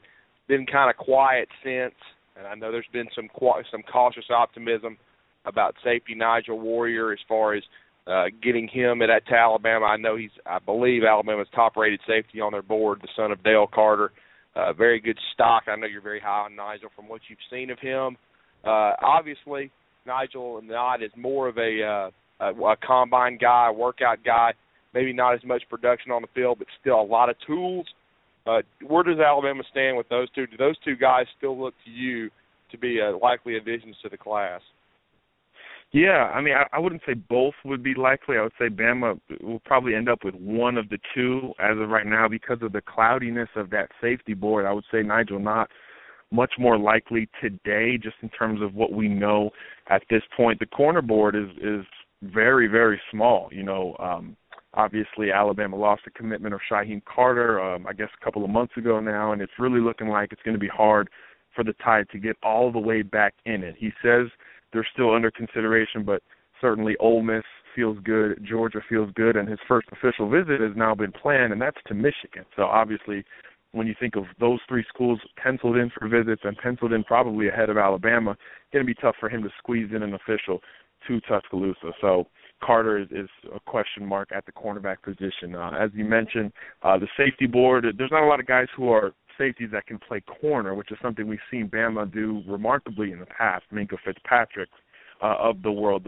those guys can do a little bit of everything. Eddie Jackson's of the world. There's not really that guy on the commitment list right now. So specifically at, at just cornerback, Nigel Knott is, is really the not only the next logical option after Shyheim Carter, but maybe the only legit option to for Alabama in terms of blue chip guys who have offers, who are takes, who have been on campus. He's really the guy as a pure corner. There's some receivers who can play some corner, like a Trevon Diggs, Demetris Robertson, um, Keyshawn Pie Young out of Miami, who actually has the top four he released tonight with Bama in it.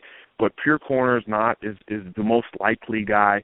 I think Bama is still the favorite for his commitment, even despite that Oregon official visit. To me, if he would have committed that day, September 23rd, it would have been on the heels of that Oregon visit, and I think Oregon would have won out at that point. But because he has pushed it back, it sort of gives you more time to, you know, use the Eminem line, snap back to reality, you know, and and think of the Southern schools, think of the SEC schools that have been high on this kid for such a long time. So it's going to come down to the Mississippi schools, Alabama, and Florida State, in my opinion. And I think right now Alabama's in the best shape out of those schools to land Nigel Knott. But I think the reason he pushed it back, in addition to not knowing where he wants to go, is because of his injury. He was dealing with a knee injury. He had just got back on the field a couple of weeks ago, so you would imagine he wants to sort of settle in and play some ball again before he resumes this activity. But we do know he was at Alabama on Saturday. Very positive reviews from some of the people in attendance, including Ben Davis, who says he's one of the prospects he's growing closest to after taking so many trips to Alabama. And ironically enough, another Mississippi guy Bama fans might want to know about, Raekwon Davis, a current commitment among the group of guys Ben Davis says he's growing pretty close to as well. And we all know Raekwon Davis and Nigel Knott very, very close from their time as elite recruits together from the state of Mississippi. So it's all sort of connected. That's that's the nature of recruiting today. But in terms of the DB world, I think Nigel Knott much more likely today than Nigel Warrior, but Bama would surely love to have both. And John, I wanted to ask about one more uh, young man that has been uh, on a visit to Alabama, and I've heard that he could be higher up the board than once thought, and he's committed to another school, but that school, to me, very likely will have a coaching change, and that's Ahmmon Richards. How how high up do you think he is on Alabama's board? Yeah, he's climbing. Drew, you know, receiver is such a complicated position. Even if you just look in the state of Florida, there's Calvin Ridley, who of course is the younger brother of Calvin Ridley. He spoke to us today, extremely excited about Alabama, as you would imagine, based on what his brother is doing, really pumped about that. There's Keith Gavin, the former Florida State commitment, very high on Alabama's list. They like him as a receiver, despite others listing him as an athlete. So uh, Bama probably the favorite for him. So that's two receivers in addition to T.J. Simmons. So is there another spot going to be created? If there is, I think there's several guys in play. I mentioned Demetris Robertson in the past. I think Mecole Hardman out of Georgia is a guy Bama would love to be in it with until the end. You have A.J. Brown over in Mississippi. As I said, the receiver board is deep, it is thick, but the guy trending upwards the most, just in terms of from, from an evaluation standpoint, is – Ahmmon Richards uh, from the state of Florida, committed to Miami. Um, yeah, there could be a coaching change. There probably should be a coaching change. Maybe should have already been a coaching change at Miami. So that is certainly something he's going to keep an eye on. Uh, that's something every Miami commitment is going to keep an eye on. Sam Bruce, another committed to Miami that Bama likes, that could take an official visit to Alabama. As I said, receiver board pretty crazy. But Richards is a guy who's picked up some momentum from the Alabama perspective. He was able to unofficially visit already, which is good because now he can return for an official visit and sort of get the full, you know, crimson and white rundown, which will obviously only help Alabama's chances in the end. So it's going to be interesting to see how Alabama plays it because no matter what, the receiver group is going to be a great one. You're going to have Simmons, a couple of guys from Florida, maybe another out of state guy, you know, Brown from Mississippi or Robertson from Georgia, somebody like that. So it's going to be a great group regardless of who the final guys are. But how Alabama goes about selecting and pushing for guys at different times, I think, could be very, very key uh, because it looks like a lot of these guys sort of want to wait. So, which one pulls the trigger first, and does that start a domino effect with some of these other guys who have Bama very high on the list? We haven't even talked about, you know, Trevon Diggs or some of these other guys. So, again, the receiver board probably or easily the most complicated one to follow for Bama fans. But as I, I tell it, you know, our guys on BamaMag.com, I mean, the group's going to be gaudy and really, really nice to look at, and, and a lot of stars and a lot of star power, pretty much no matter what. That's not even including Devin Duvernay from Texas, who just visited officially. So again, a lot of receivers on here, but Bama's going to take at least three, maybe four. Going to be some great names, but Richards is certainly one of the newer names to keep a very close eye on. All right, John. Well, since we're not going to talk about offensive tackles tonight, I'll ask you about my second favorite position to ask you about, which is inline blocking tight end. Now, I hate to admit that I watch Chrisley Knows Best with my wife. It's a reality show about a rich family. I know where you go with this. The girl three years ago had a crush on a guy who was then playing for Buford High School. He's now mm-hmm. uh, down at uh, IMG. Tell me uh, now that uh, it's been a bad week, John, for coaches named Steve. But now that Steve Sarkisian is out, at USC. Tell me about this uh, visit that Alabama is apparently going to get, and the possibility of an actual commitment from arguably the best tight end in this class, Isaac Nauta. Well, he's definitely if he's not the best, he's the most ready to play today. I mean, I think that guy could suit up for a lot of Division One schools and and get five catches for 55 yards and a touchdown on Saturday. But Isaac Nauta obviously well renowned, a guy a lot of people know about, was committed to Alabama. He's got an interesting story, as you mentioned, from Buford, Georgia, starred for one of the best programs in Georgia for several years, transferred to IMG down in Florida, ended up a Florida State commitment. A lot of that made a lot of sense, um, but a lot of change d- down at IMG went down, and some homesickness possibly factored in for Nauta, so he backs off of the Florida State pledge, and now it's looking like sort of an SEC thing. It looks like Georgia's the front runner going back to the home state. Um, you know, some other schools have been linked to him. He's going to take official visits to Michigan, TCU, and USC was on that list prior to this Sarkisian news, which is a whole different craziness um, that we really don't experience a whole lot in covering recruiting. But that's besides the point right now. But with Nauta, with that USC visit now taken off the table, Bama is slated to get that visit, and it's going to be for the visit weekend in terms of all the fall games in 2015. It's going to be for LSU, which is shaping up to be just a massive, massive group of visitors. So obviously, Nauta, if he's from Georgia, the Atlanta area, just north of there, he's got some familiarity with Tuscaloosa. He's only been uh, once or twice, I believe, but he's very familiar with the Bama program. He wants to play in a pro style offense. So, you know, the TCU official visit, maybe Ole Miss, that that kind of stuff I think is is just to see it. He's never been out there. It makes a lot of sense. I think it really comes down to the pro style teams, which is why USC made a lot of sense in terms of a dark horse for his commitment. But in, at the end of the day, it looks like it could be Georgia versus everybody else. So if Bama can make a, a play in between now and that official visit, then lock him in, get him on campus for that trip, you never know. You know, he's a pro style guy. OJ Howard could blow up at the end of this year and go to the NFL for all we know. Um, so Nauta wants to play now, and he wants to go to an offense that can build him, you know, for the NFL, which is his ultimate goal. He's going to play day one regardless of where he goes. So that's a good thing for Alabama. It's played a lot of true freshmen, as we just mentioned earlier, on both sides of the football. So I think it's still a, a bit of a long shot, but Bama is obviously very interested. They're interested in taking another tight end, which would be three in this class. I think all three would be very different. Nauta, clearly the most polished. He can block. He's not a great blocker, but he can block. Uh, obviously, gifted receiver, great route runner, great hands. Miller Forristall, project guy, long and lean, sort of like O.J. Howard coming out of high school. And then Brendan Scales is the ultimate wild card. He hasn't really played tight end for more than a year, so um, he could be an offensive guy. He can end up on defense, from what I'm hearing as well. Fullback. I mean, he's he's really a wild card. I wouldn't even consider him a tight end at this point. So the tight end board a little tricky. There's still Nick Eubanks and some other guys out there, but Nauta, of course, a five star, the number one guy at the position. Bama has zeroed in on him and has recruited him for a long time. He it just hasn't been reciprocated as much. So he's very familiar with Alabama, though he hadn't seen the tide on his top five list over the last few years. So now Bama's making a move. There's a Lane Kiffin factor. Um, obviously, there's all the traditional factors that um, appeal for kids with Alabama. So again, if you make if you, you put in work in between now and that visit, and then you actually get him on campus, and he's still truly evaluating all the schools, I think he got a really really good shot uh, for Isaac Nauta. That atmosphere is going to be crazy, uh, and obviously, you know, when Nick Saban's got intimate time with a kid who he prioritizes, good things usually happen. And John, to piggyback off of Isaac Nauta, who you know, I still think Georgia would probably be the favorite. Uh, but what about uh, a kid that visited recently that I know Coach Lafleur is very high on, same high school, and I know you spoke with him recently. What about Devin Asiasi and where he could fit in?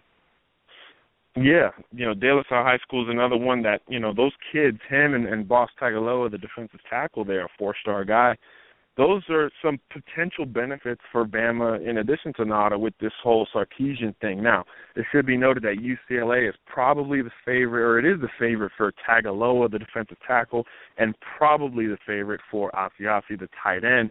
However, he took uh, the visit to Alabama a couple of weeks ago. There was some confusion as to whether or not it was an unofficial visit or an official visit, and that's important because obviously, if it was an unofficial, he could return on Alabama's dime, and that's exactly how it turned out, uh, and he liked what he saw at that from that standpoint. Obviously, the Tosh Lupoi connection is massive here. It's really the only consistent connection uh, aside from some familiarity with what Lane Kiffin did at USC. So I think um, those two guys remaining on staff would probably be necessary for Asiasi going forward. But again, he's another one. He's sort of like Brendan Scales, Drew. You know, he's a guy who plays uh, all over the place, defensive end. He's played some H back, tight end as well. So perhaps not as polished as Nauta, but not as raw as Brendan Scales or Forristall. So he's an interesting one, and probably the best blocker of the four guys that we've talked about for this tight end position. So I think uh, still a, a little bit of a long shot getting kids from California. Very, very tough, but you've got a coaching change at Southern Cal. Uh, UCLA, I mean, God knows. I mean, Jim Mora might want to go back to the NFL after the success he's having this year. Who knows? From that standpoint, UCLA can't get all of the kids USC uh, loses out on. So that's going to be an interesting scenario within and of itself. So Bama could uh, play a bigger role in in the Los Angeles area than it has before. It's got Lane Kiffin, it's got Tosh Lupoi, so it could be a good year to snag another kid or two from California. And Asiasi, especially when he sets that official visit to return to Bama, which could again be for that LSU game November 7th, then he becomes a major kid to keep an eye on. Well, John, I can't help myself. Is there going to be a left tackle in this class? you know, I was actually working the phones a little bit today. There was some chatter that Greg Little might have set his uh, official visit date to Alabama over the last 48 hours or so, but I was able to confirm that that has not yet happened, and that's obviously pretty big news. Greg Little, the unanimous number one left tackle guy who, you know, some people think is Cam Robinson 2.0, perhaps even better at this point in his high school career, and clearly the top target for Alabama. You know, he's got official visits already in the books to Auburn. He took one to Georgia um, two weeks ago to actually see Alabama play, but of course Georgia hosted him officially, and then he's locked one in now for LSU. So obviously two visits left officially, but the, the X factor here is his commitment date. He's committing November 4th. So if he is going to make an official visit to Alabama, it looks like the only time that they can get it done is actually when Alabama is off. That would be Halloween weekend, which is good in the standpoint of timing because it's a few days before he makes a commitment, which of course would get everybody thinking that Greg Little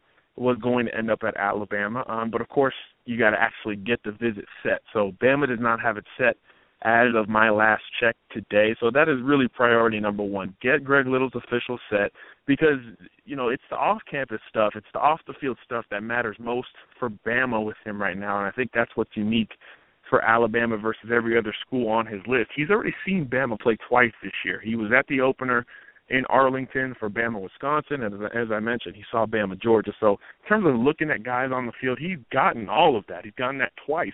So now you need the other side of it. And 48 hours where he could be potentially the sole official visitor when Bama is not game planning and Bama is not busy in its normal weekend schedule, that could be a extremely beneficial X factor for Greg Little. So if he sets that official visit for Halloween week, and I think Bama a big clear favorite for that November 4th commitment should he still go through for that decision. So I of course everything starts there uh, at offensive tackle, and then there's you know a bunch of names after that. It's sort of like wide receiver. You know, it's almost a, the floodgates opening if he picks A and M or LSU or Ole Miss, which is sort of the trendy pick at this point. And John, obviously, uh, uh, Greg Little is still the top guy uh, at offensive tackle for Alabama, but should he choose another school on November the 4th, do you still think Alabama pursues another offensive lineman? And would somebody like Jean Delance be a guy, or even Kellen Diesch? I know Kellen Diesch decommitted from Arkansas, but most seem to think he's going to end up at A and M because Greg Little is not. But do you think Jean Delance could be the other offensive tackle? Yeah, you know, uh, Texas and that Midland area, Texas, Oklahoma, I think is going to factor into this thing for Bama regardless. Of course, Little's from there the two guys you just mentioned from Texas as well, and then you have Tremonde Moore from up in Oklahoma. I think those four will be major potential guys at offensive tackle. But I think if if Bama misses on Little, I think you could see almost what you saw last year in Bama saying, "Well, we've got a pretty good group already committed, so it becomes a question: Do we use another spot on the offensive line, or Drew? And the question we've had a million times: does that extra spot now go to a second running back, or how about a third tight end, perhaps a fourth wide receiver? That's when you play the numbers game. What is the, the priority? Because just like last year, Bama can afford to move one of these guys to left tackle. Jonah Williams is an elite talent. You don't hear enough about this kid. I'm telling you, I talked to a lot of offensive line evaluators. They say the kid is just a freak. They say he's a no-brainer, can't miss guy. A lot of the similar things that I was hearing – about Lester Cotton a season ago, and we all saw how that worked out. People wondered if he could play left tackle, and sure enough, he ends up being, uh, I believe, for a portion of this year, he was the backup left tackle to Cam Robinson. So he wasn't expected to do that, but he is doing that at Alabama. So you have Jonah Williams in your back pocket. You also have Charles Baldwin in your back pocket. He's a guy who's playing junior college ball right now, four-star top offensive tackle recruit in that uh, junior college ranking. So he's a guy who could play some left tackle for you as well. Not ideal, not Greg Little, but something you can manage over the next couple of seasons before you get that pure left tackle. And as you guys well know, the class of 2017 loaded with tackles, and there's two elite guys who will be top 100 prospects in the state, really in North Alabama, and uh, Kendall Randolph and Austin Troxel. So you can sort of revert the plan to that if you have to. But again, Bama's going to go all in for Greg Little, and I think a lot of guys will be in the mix after that point. It just becomes a question of what do you want to do with those final two or three spots? You know, where do you delegate those spots out? Are you comfortable with Williams and or Baldwin playing left tackle following Cam Robinson once he heads to the NFL? Um, or do you want to sacrifice a receiver or running back or possibly a tight end or maybe even a jack linebacker um, for another left tackle who's maybe more of a project, who two, three years down the road – could become your next Chance Warmack, who goes from a three star to you know first first round NFL draft pick, and I think that's where those guys could factor in. Delance, Diesch, uh, Tremonde Moore. You've got Joejuan Williams from out in Washington D.C., Terrence Davis from Washington D.C. There's sort of this lump of guys. John Simpson out of South Carolina, which is probably more interesting now with Spurrier's news because most people thought he would end up as a Gamecock. So there's there's a, a thick group of kids, you know, eight to ten, where if Little does not end up at Alabama, the, the floodgates will open and it'll become very interesting. And it really, as it always seems to do, it'll come down to what Alabama wants. Do you, do you want to add to the running back hall? Do you want to add to tight end, uh, defensive back, linebacker, or do you want to just get this true five man offensive line and sort of go from there? So I, I think they would probably want to stay um, towards the offensive line. That's sort of the Bama way. That's where they always have wanted to build inside out. But this is also 2015. You know, times are changing. So maybe that next receiver, particularly if you can get a game-breaking type of guy like a Devin Duvernay or a big physical kid that can outmatch DBs like a Keith Gavin, maybe you give him the spot. So it really gets tricky there at the end. But I think if Little does not pick Bama November 4th, expect a long way of waiting before Bama has its answer at the offensive line position, closer to National Signing Day even.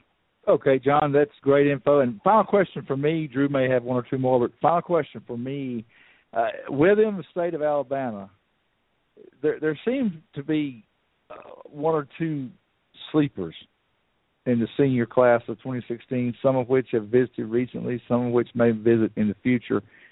Kind of tell our listeners uh, who some names that are new to the Bama recruiting board, or at least the upper echelon of it, from within the state of Alabama in the 2016 class might be?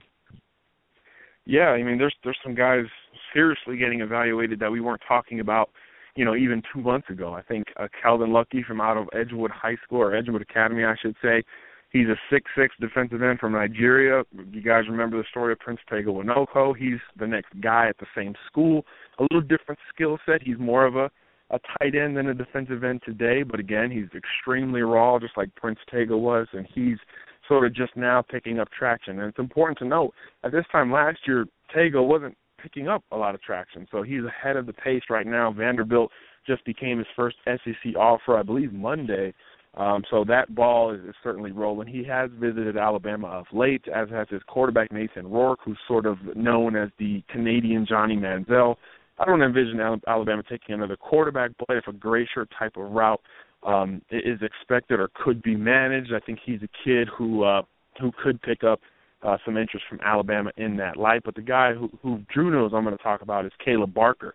He's a kid that I think could help out a lot of teams at a lot of different positions. And the coolest thing is that he's open to that out of Priceville High School, six two, two hundred pounds runs a, a good four five, four six, forty yard dash, plays good, you know, safety right now. He's a quarterback who's threatening all these touchdown records in Alabama. He's a guy who visited Alabama just this past week that had a lot of interaction with Mel Tucker, and I think he's probably the most likely of this group to get anything tangible from Alabama down the road. It'll have to be after plenty of evaluation. Mel Tucker told him, "Hey, look, if you're from North Alabama, which is of course his region, he says I'm not going to miss on a good kid from my region. I think that's why you saw a lot of walk-ons from North Alabama in this past class. I think Barker could be in between that and a Gracier type of guy if things work out a certain way with Alabama. So I expect Bama to continue to evaluate these guys in state like they seemingly always do.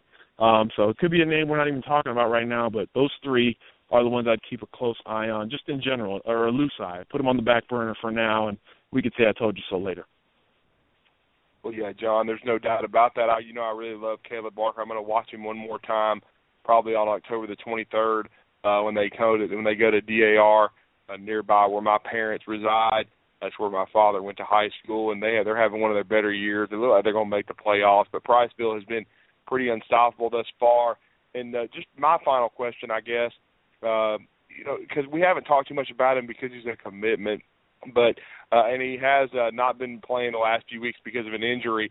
But what has been your take thus far on the season, and who you've talked to, and what you've seen out of Riley Cole? Uh, I, I've heard he's been very productive. Has been their leading receiver at tight end, and also, of course, as a, he's a long snapper, which a lot of people may not have known. And then, of course, was averaging around 14, 15 tackles a game. But how have you felt like he's performed? Because I was a little bit surprised he wasn't named to the Alabama Mississippi All Star game. Oh yeah, well Drew, don't get me started on the Alabama Mississippi All Star game. I mean, ten SEC commitments from the state are not playing in the game. That alone is uh, ridiculous. Pretty, Just ridiculous. Yeah, it's, it's laughable. It's laughable.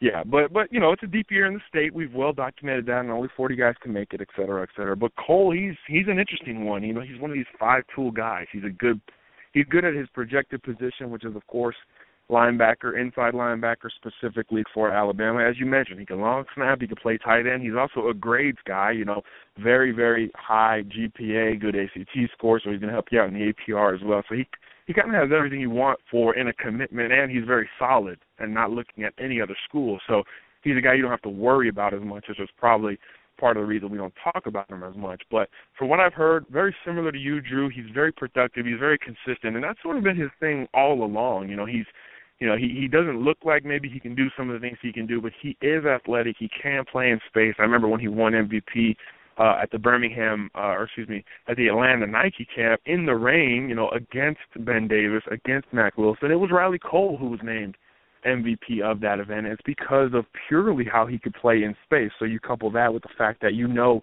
when it comes down to it, he's going to be a dozen tackle a game type kid playing for Indiana High School, which you know is a disciplined program well coached. He's going to run sophisticated defense. It's not just a line up and, and go make a play type of unit. So he's got a lot of things going for him. They're just not as as flashy as some of the other names in the state of Alabama. And as you said, Drew, coming off of a knee injury, he's slowly coming back now. So I'm interested to see how he finishes up. And as you mentioned, I wanted to sort of just wait and see him at the end of the process, like we did with Keith Holcombe two cycles ago, where he was night and day from his junior season. See him at the end there at the Alabama Mississippi week, but Cole did not make it, so we're gonna have to try to make it to Huniana for a playoff game to get that final in-person evaluation. But I think he's just going to be one of these solid three-star guys that ends up possibly surprising you down the road, similar to me um, with a guy like D- Shaun Dion Hamilton. He's a guy that in high school I thought would be a solid Alabama player, and I thought would probably be a little more developmental than he has been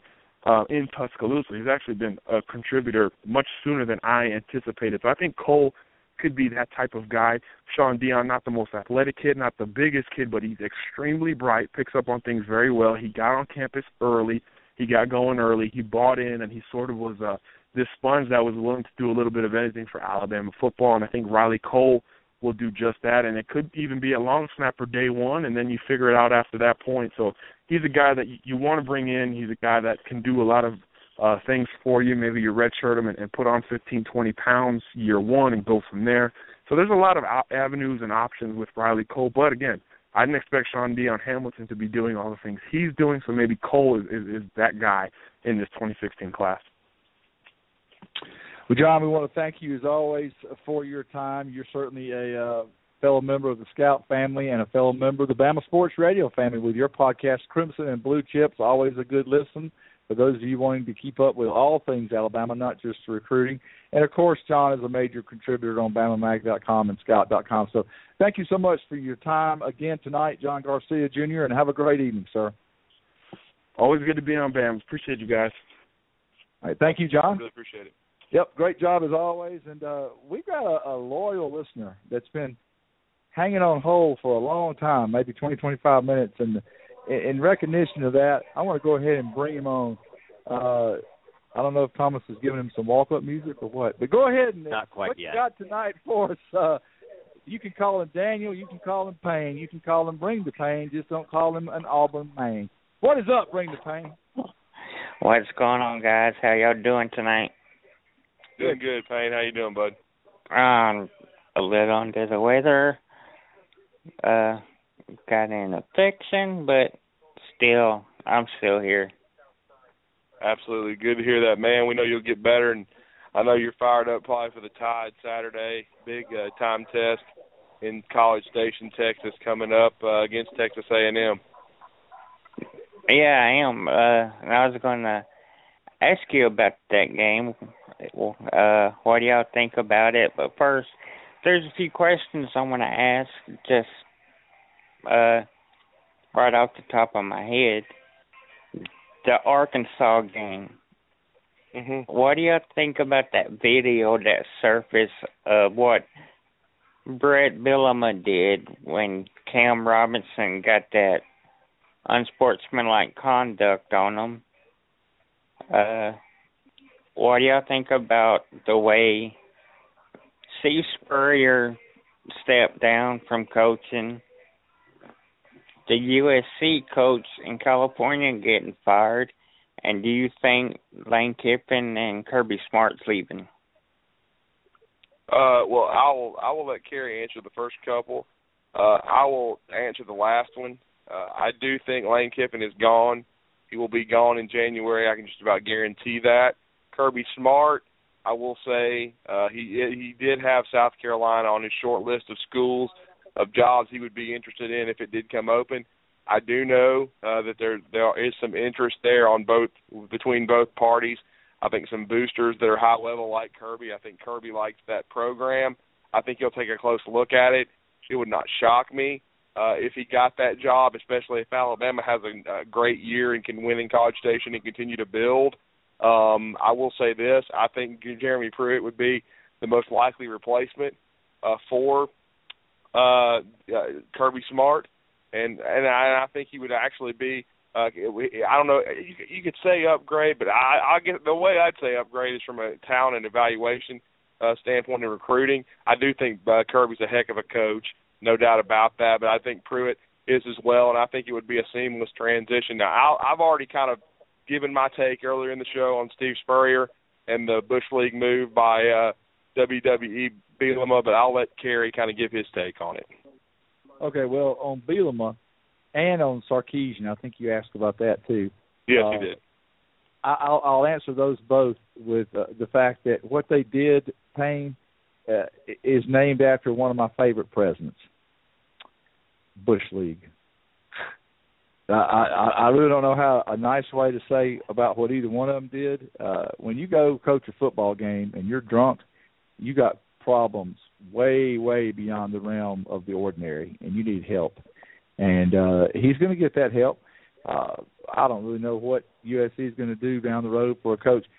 Back to Bielema. Um, you know, I, Daniel, I think you're old enough to remember watching the Three Stooges when you were growing up.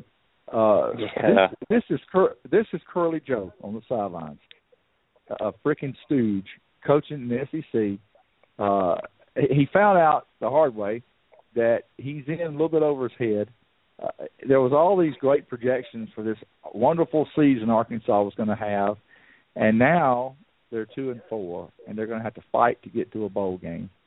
Now, I do think they'll spank Auburn, but they're still going to have to fight to get to a bowl game. Okay, so he is underachieving down there and acting like a, a, clown on the sidelines. And I, I mean, Bush League. I don't, I don't really know a nice way to say it. Uh, I didn't have a ton of respect for him going in, but after seeing that, I just I just got no use for the guy. I just think he's a I, he's a smart guy. So I don't want to say he's an idiot, but at the same time, he he needs to grow the heck up. That's about all I'll say about that. Um, but I know you got some other football questions too. Hello. Yeah, he Yeah. just he just dropped. It just dropped. Okay. I will say this. We'll we'll kind of end it with this. We'll give our predi- predictions again. Bring the pain. I think Alabama's the better football team. I think Texas A&M is very talented. I think Alabama's going to win 31-21. And just before I go off the air, I want to thank we got a new listener tonight. We always want to expand our listening group.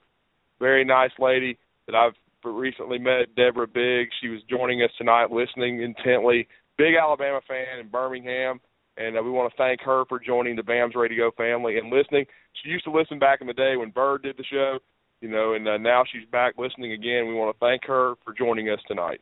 Oh yes, thank you, Deborah. And uh, I'll give my prediction second, then Thomas can close it out. Uh, I think uh, 38 to 28, Alabama. I think it's gonna be a high scoring game. If you love defense, it's probably not the game you want to watch. I, I, I do think A&M will move the ball on Alabama, but I think I, I think they just in, in the long run will not be able to stop Derrick Henry and even to a degree Kenyon Drake. I think the much maligned Alabama offensive line should be chomping at the bit because I think they're in for a big day Saturday. Thomas. Uh, if there's a gr- if there's a guy that will cause Texas A&M fit, it's Kenyon Drake. But I think the combination will do enough for Alabama to win 35-31. Um, if you, like I said on Drew's show this past Monday, if you have fingernails and you chew on your fingernails, you will no longer have fingernails after this one. Yeah, it should be a really heck of a ball game. Two high level teams, but I think Alabama finds a way to get it done. And just to update our listeners, unfortunately, the run for Thomas's adopted team, the Houston Astros, is over. the Royals come back to win seven to two after being down two to nothing. So two big comebacks by Toronto and Kansas City tonight. You, you know, Drew, I would be sad about that, but I get to go to the Saints Falcons game tomorrow. So there you go. Let's go Falcons. Yeah, and, and Thomas is pulling for the Saints. No, oh, no, no, no, no, no, no. Everybody in Mobile but Jimmy Stein pulls for the Saints, Thomas. and, and, and, well, then And Jimmy up. Stein and I are the only smart people in this city. Oh, I'm glad to hear that. Okay, well, thank you, guys. I'm Go Falcons here too. It's gonna be fun flipping back and forth between uh, the Falcons and Saints, Auburn, Kentucky. But thank you for joining us for uh, BAMS Radio, a member of the Bama Sports Radio family. I'm Cary Clark from BamaMag.com for Judy Arman of ESPN 977 Southern Huntsville and Thomas Watts of Touchdown Alabama Magazine. Good night and roll tide, everybody. Roll Tide.